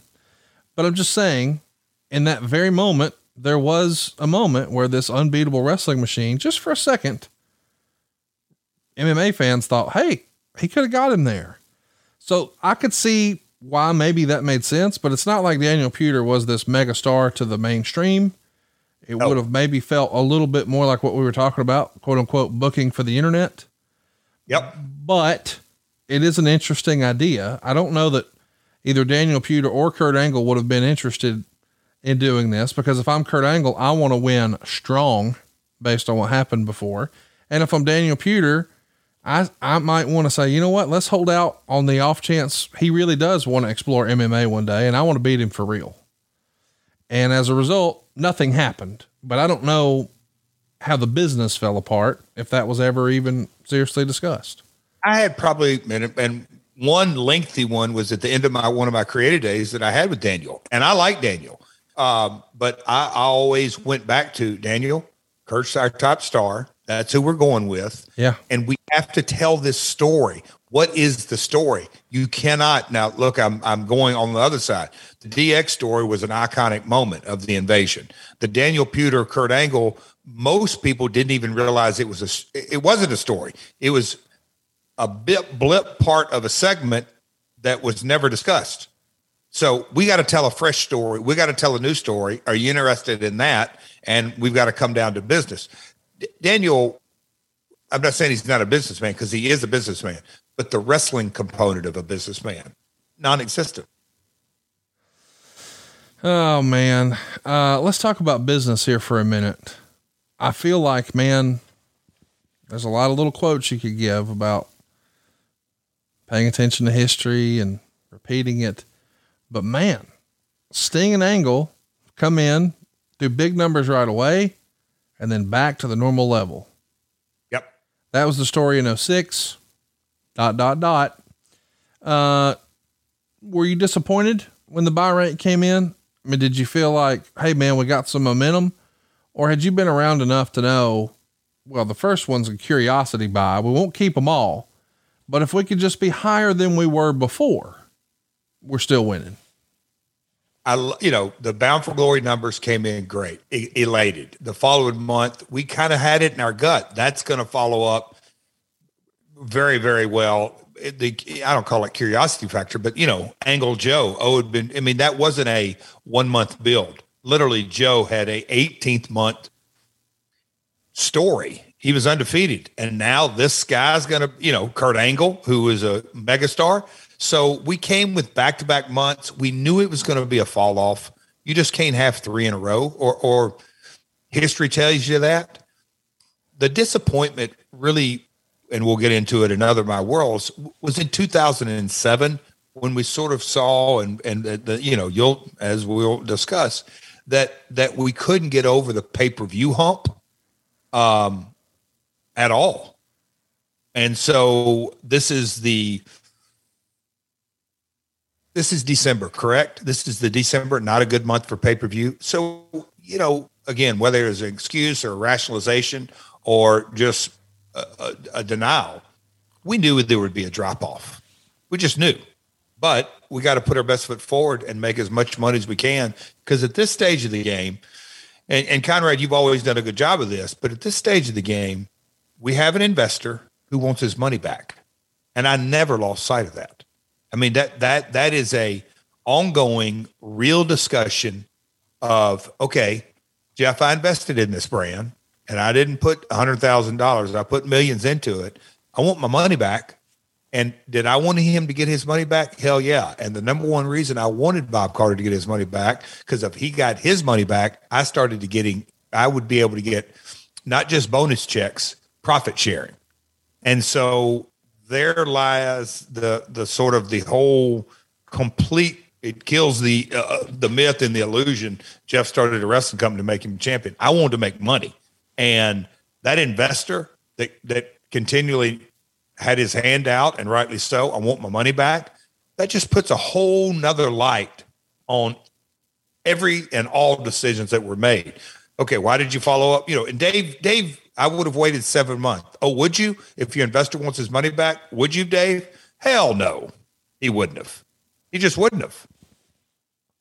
Let's talk about the pre-show match here. Ron Killings, Lance Hoyt, they're going to team up to beat Serotonin, which is Frankie Kazarian and Johnny Devine and Matt Bentley. Easy for me to say, Bentley. Bentley. Uh, this was the pre-show match. Uh, Meltzer would write, Devine was given a new look with black face paint around his eyes. Kazarian was pinned after a high kick by Hoyt and an axe kick by Killings. Supposedly, Bentley was the one who was supposed to do the job because Sting was beating Kazarian on TV and they wanted Raven to cane all of them. But someone wrote down the wrong name on the paper, got them mixed up, and wrote down Kazarian's name here.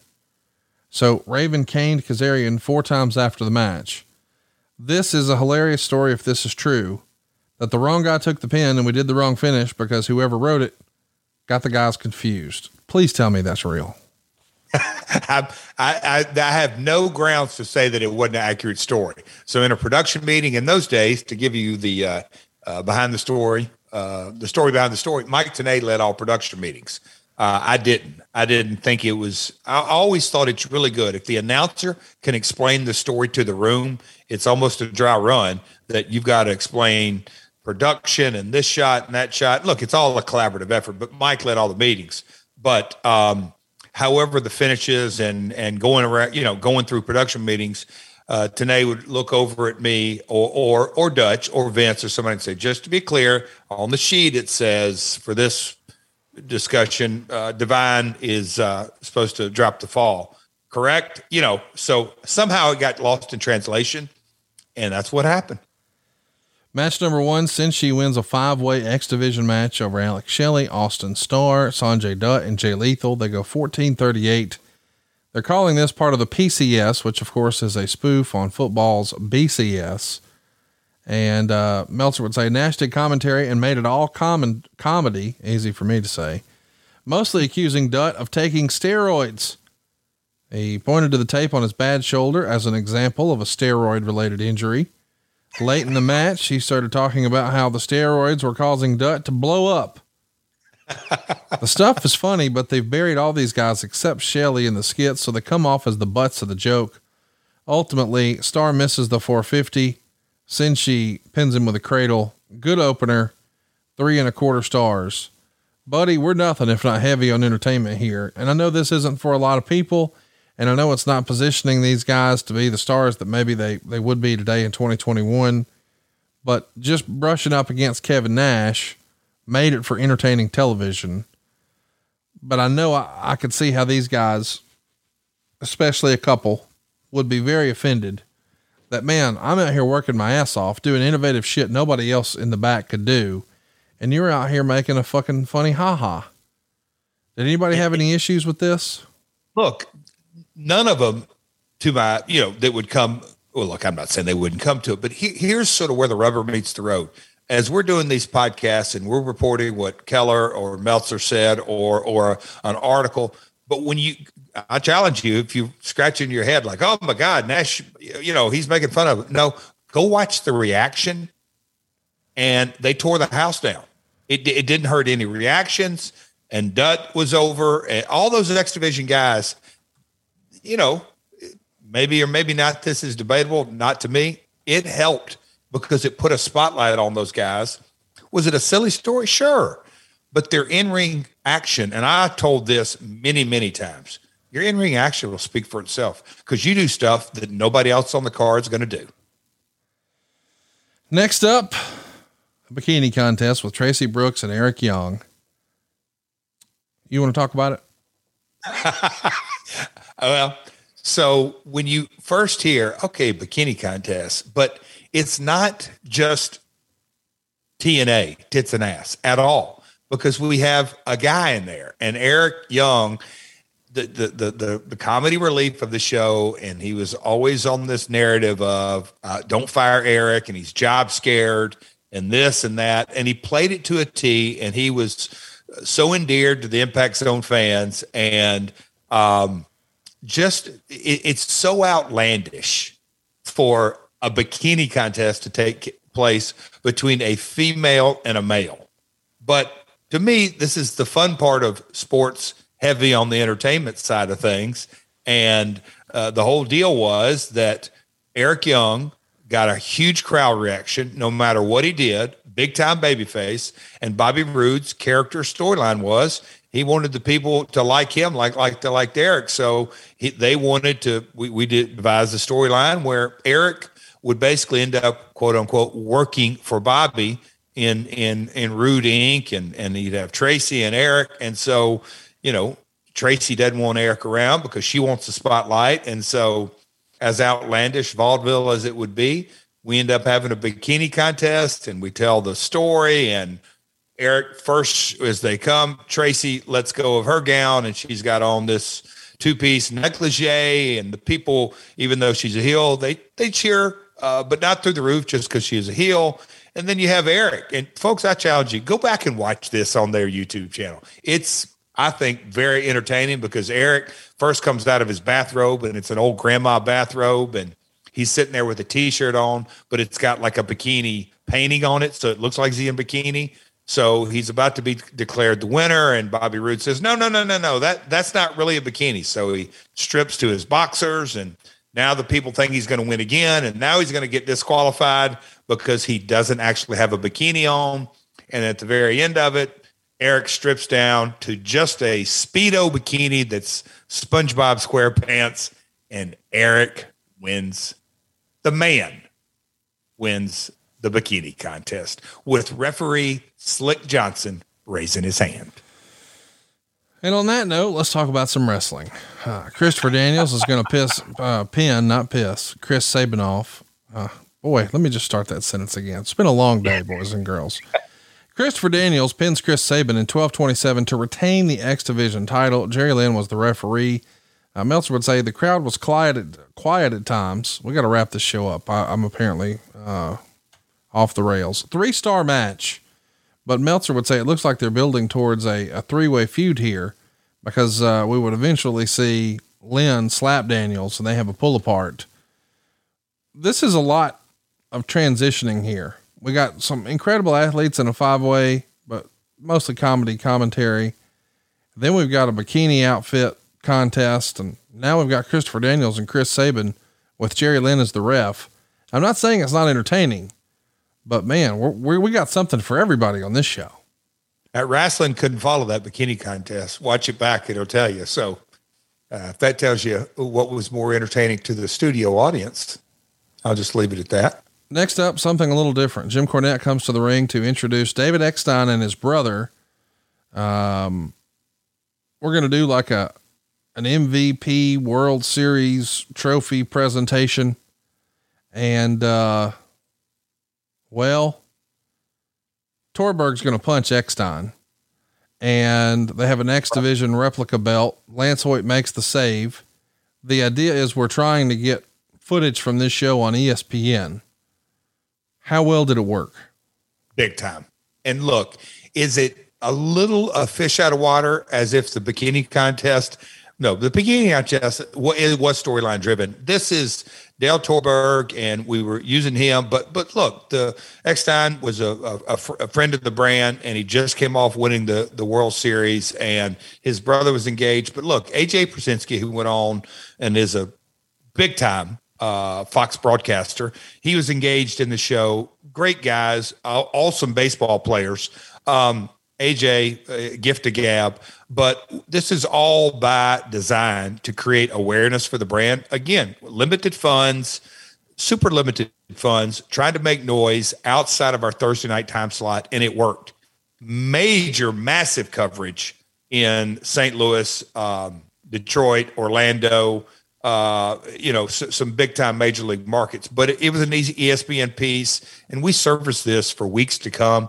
So it is. Look, it's a pay per view. People have already paid their money, and we did it to do exactly what we got out of it: create awareness for the brand. Is it spot on storyline? No.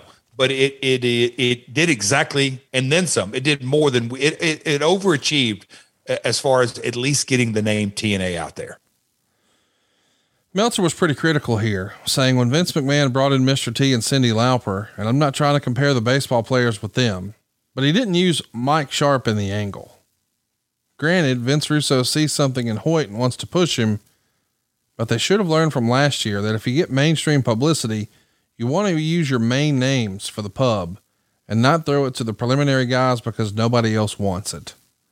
So I never thought I would hear Iron Mike Sharpe compared to uh, Lance Hoyt, but pretty uh, harsh criticism here from Meltzer. Why was Lance chosen and not maybe a former WWE name that ESPN might recognize? In a lot of ways, a little bit of a theory or psychology or philosophy. We're going to get picked up mainstream not because of the talent, but because of the, the the baseball players. So let's give somebody some exposure mm-hmm.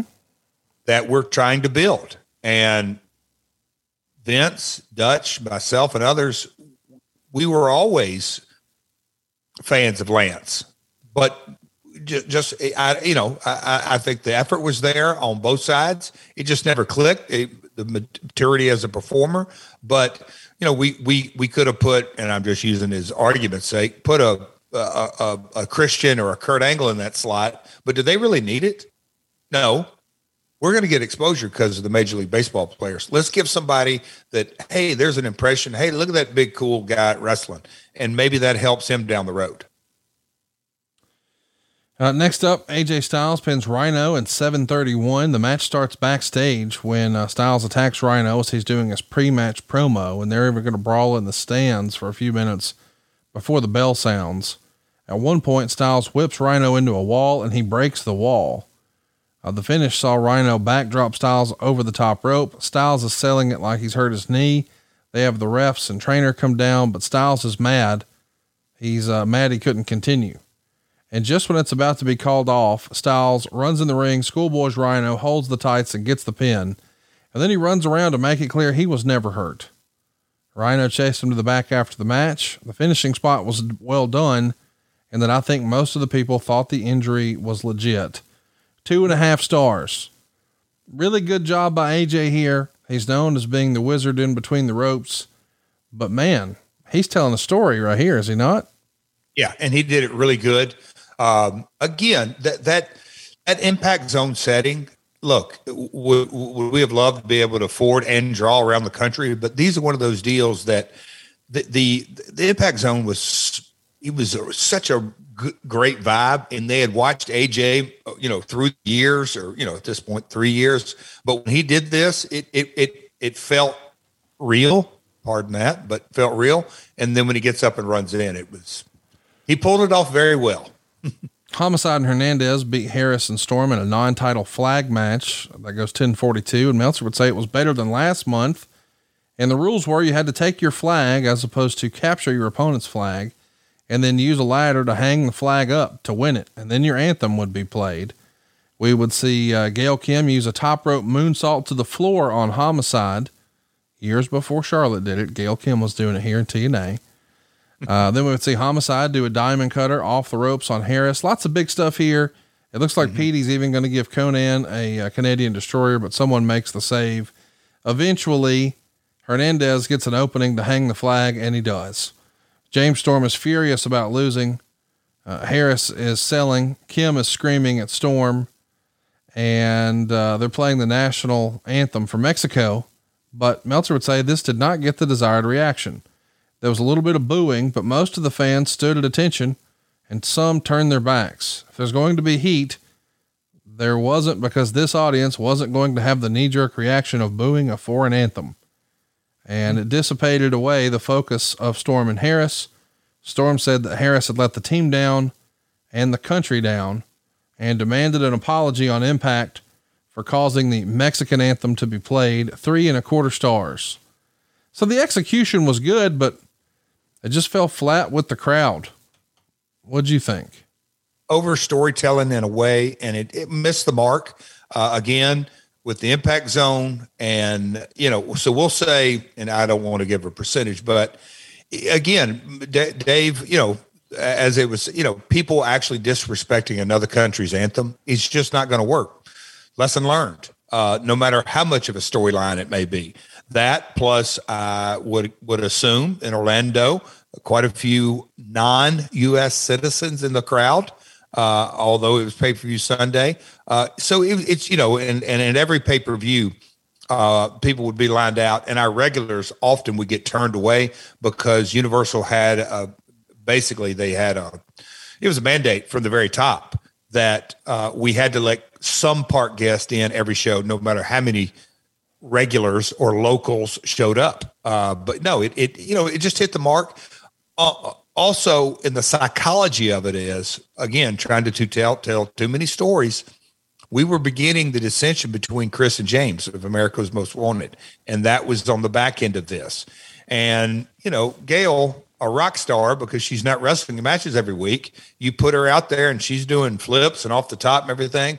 A lot to digest, I'll say, out of this entire story let's uh, let's hustle through these last two segments here. We've got the Voodoo Kin Mafia out to uh, make a so-called one million dollar challenge to Paul Levesque and Michael Hickenbottom, but they're not challenging them to a wrestling match. They want a shoot match. Meltzer would say on the surface is completely lame, but BG James did such a great job in the promo. It really wasn't bad live. The crowd went nuts when he said that if they don't accept the challenge, that Vince McMahon is a gutless piece of shit.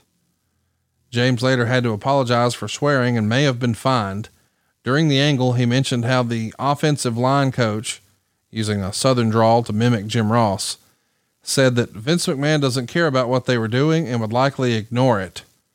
And supposedly, BG wanted to specifically talk about the legal threats WWE had to send TNA over this angle, but he was told that, uh, or by management, don't bring it up. So, a lot to unpack here they're coming out making a whole skit of it. I think it's like a 10 minute segment and it's on pay per view. We've talked about it a lot. Is there anything else to add before we move on?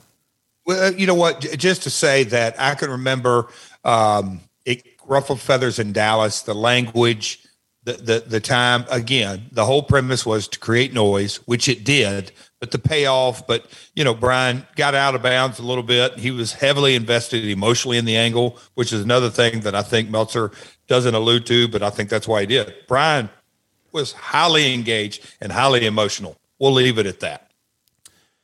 I want to mention the torch put a button on it a week later.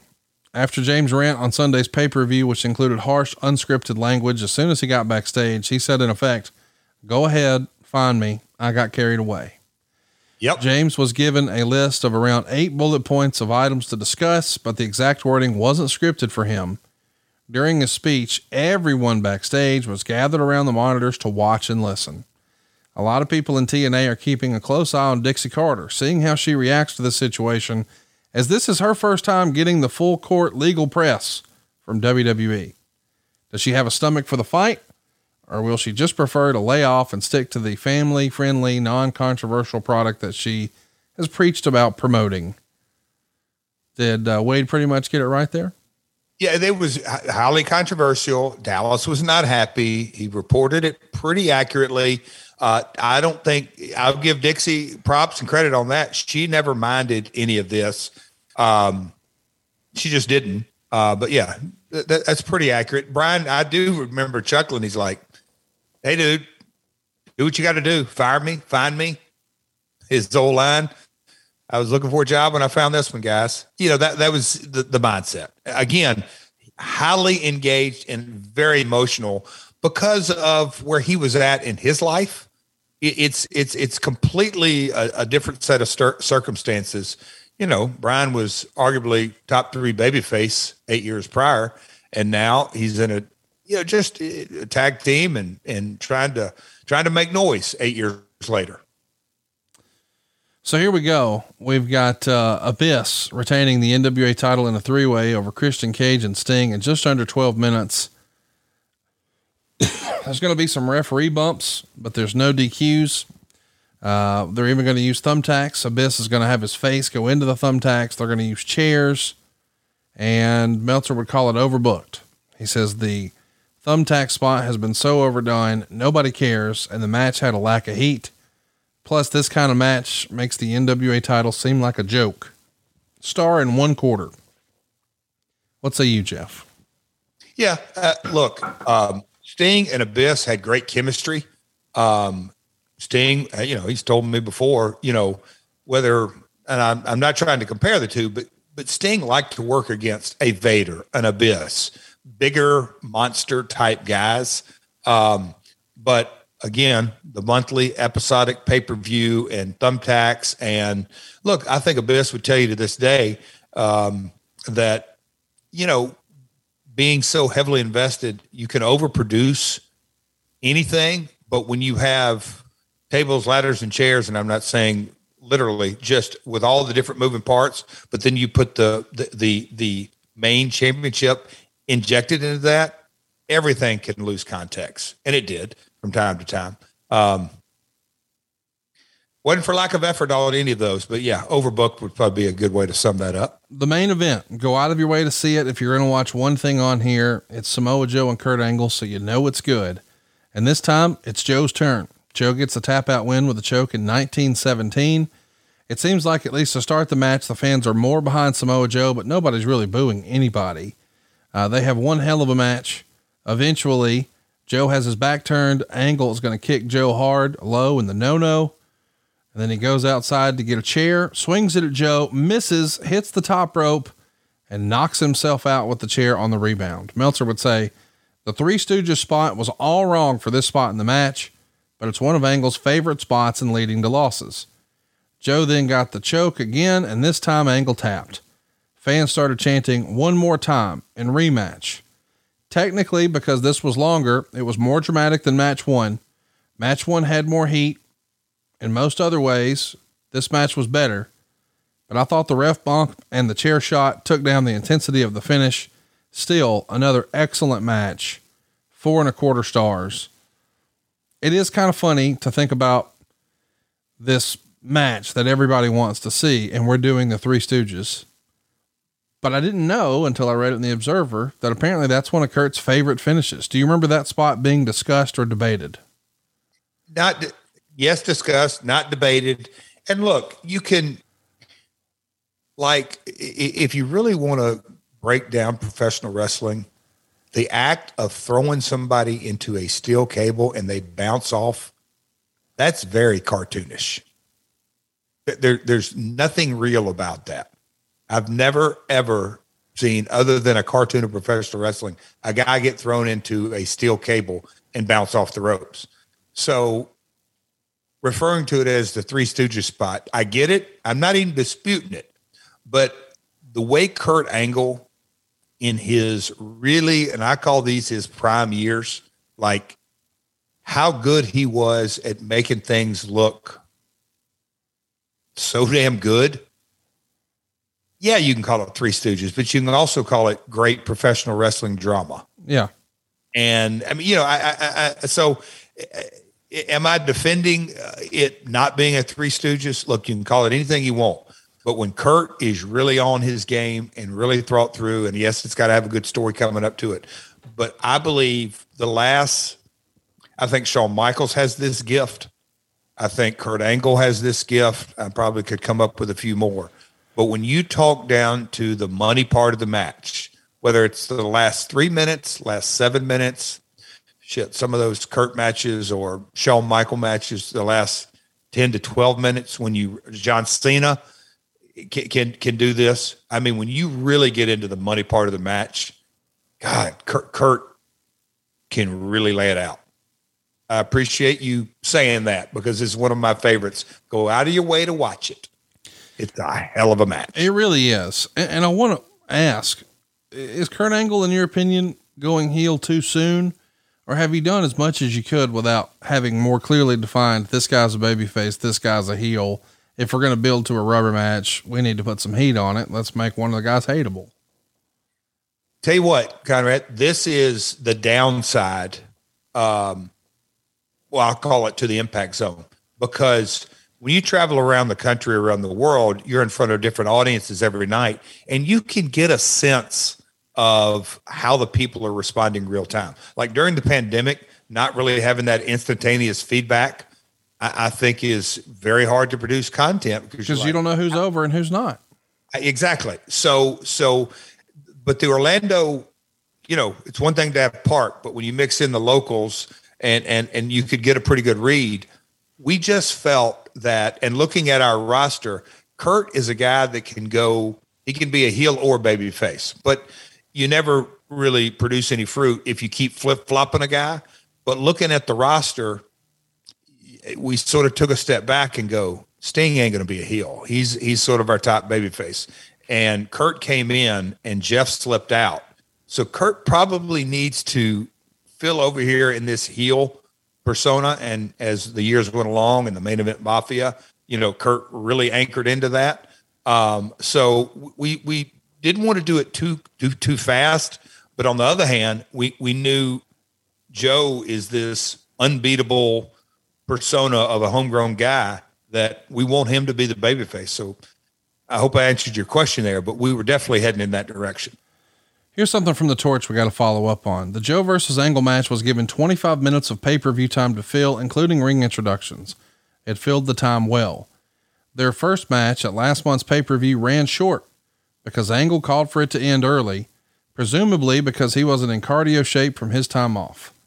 Jeff Jarrett pulled them aside after the last pay per view and chewed them out for going short, telling them it was an important show for them and there could be backlash for it being less than 15 minutes.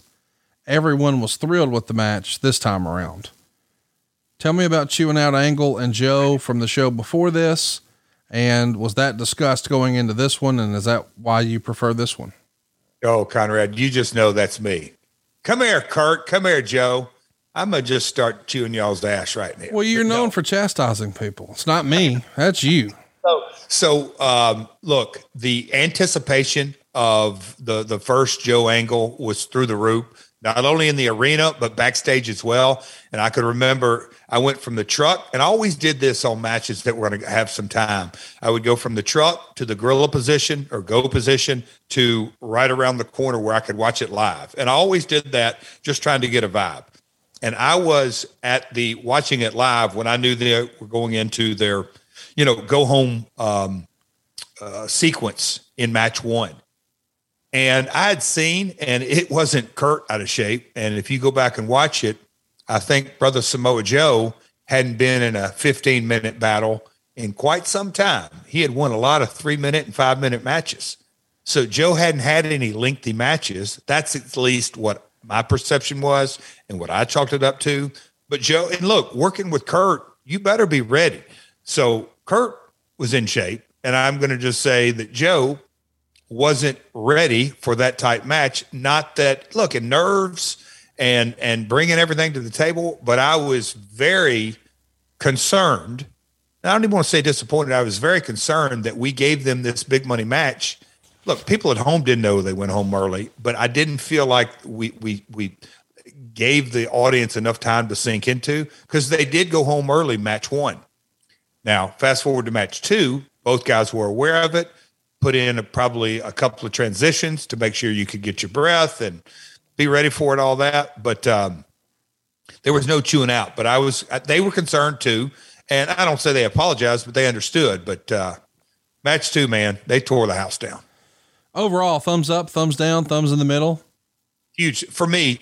I thought the entire show was big time thumbs up because it had a little bit of everything, but the in ring last match over delivered, and that's what you have to have for a good show. The latch match has to over deliver. I think you could line up these three pay per views Bound for Glory, Genesis, and Turning Point and say, at least to me, this was peak hmm. TNA. Wow. How about that? How about that? Next week, though, we're going to be talking about something a little different. Oh, How about boy. a match with Eric Embry Oh, yeah. for the world class light heavyweight championship? I know you're thinking, what the hell are you talking about? Super Clash 3 is what we'll be talking about next week. And you get all these shows early and ad free over at adfreeshows.com. But what I'm most excited about talking about next week is how we have uh, secured the best domain around. Eric and Jeff live.com. We're coming to St. Louis on January 29th. Pick up your tickets. Come hang out with Jeff and Eric and watch them quarrel, and bicker, fight, and fuss and carry on. Ask them any question in the world. Ask them about Batista. I bet Jeff knows. Uh, lots of questions out there that wrestling fans want to know, and you get your chance to ask those questions uh, on January 29th at Eric and Jeff live.com. Jeff and EricLive.com. Did you buy that while we were on the program? Damn right I did. I love you Did for you that. get up? Did you I- see me get up? Hang on, hang on. Let me look at this. Jeff and ericlive.com. I'll be damned. It works. Hey, can you go call Brother Silva and ask him? Because he said, Aren't you recording? Aren't you recording?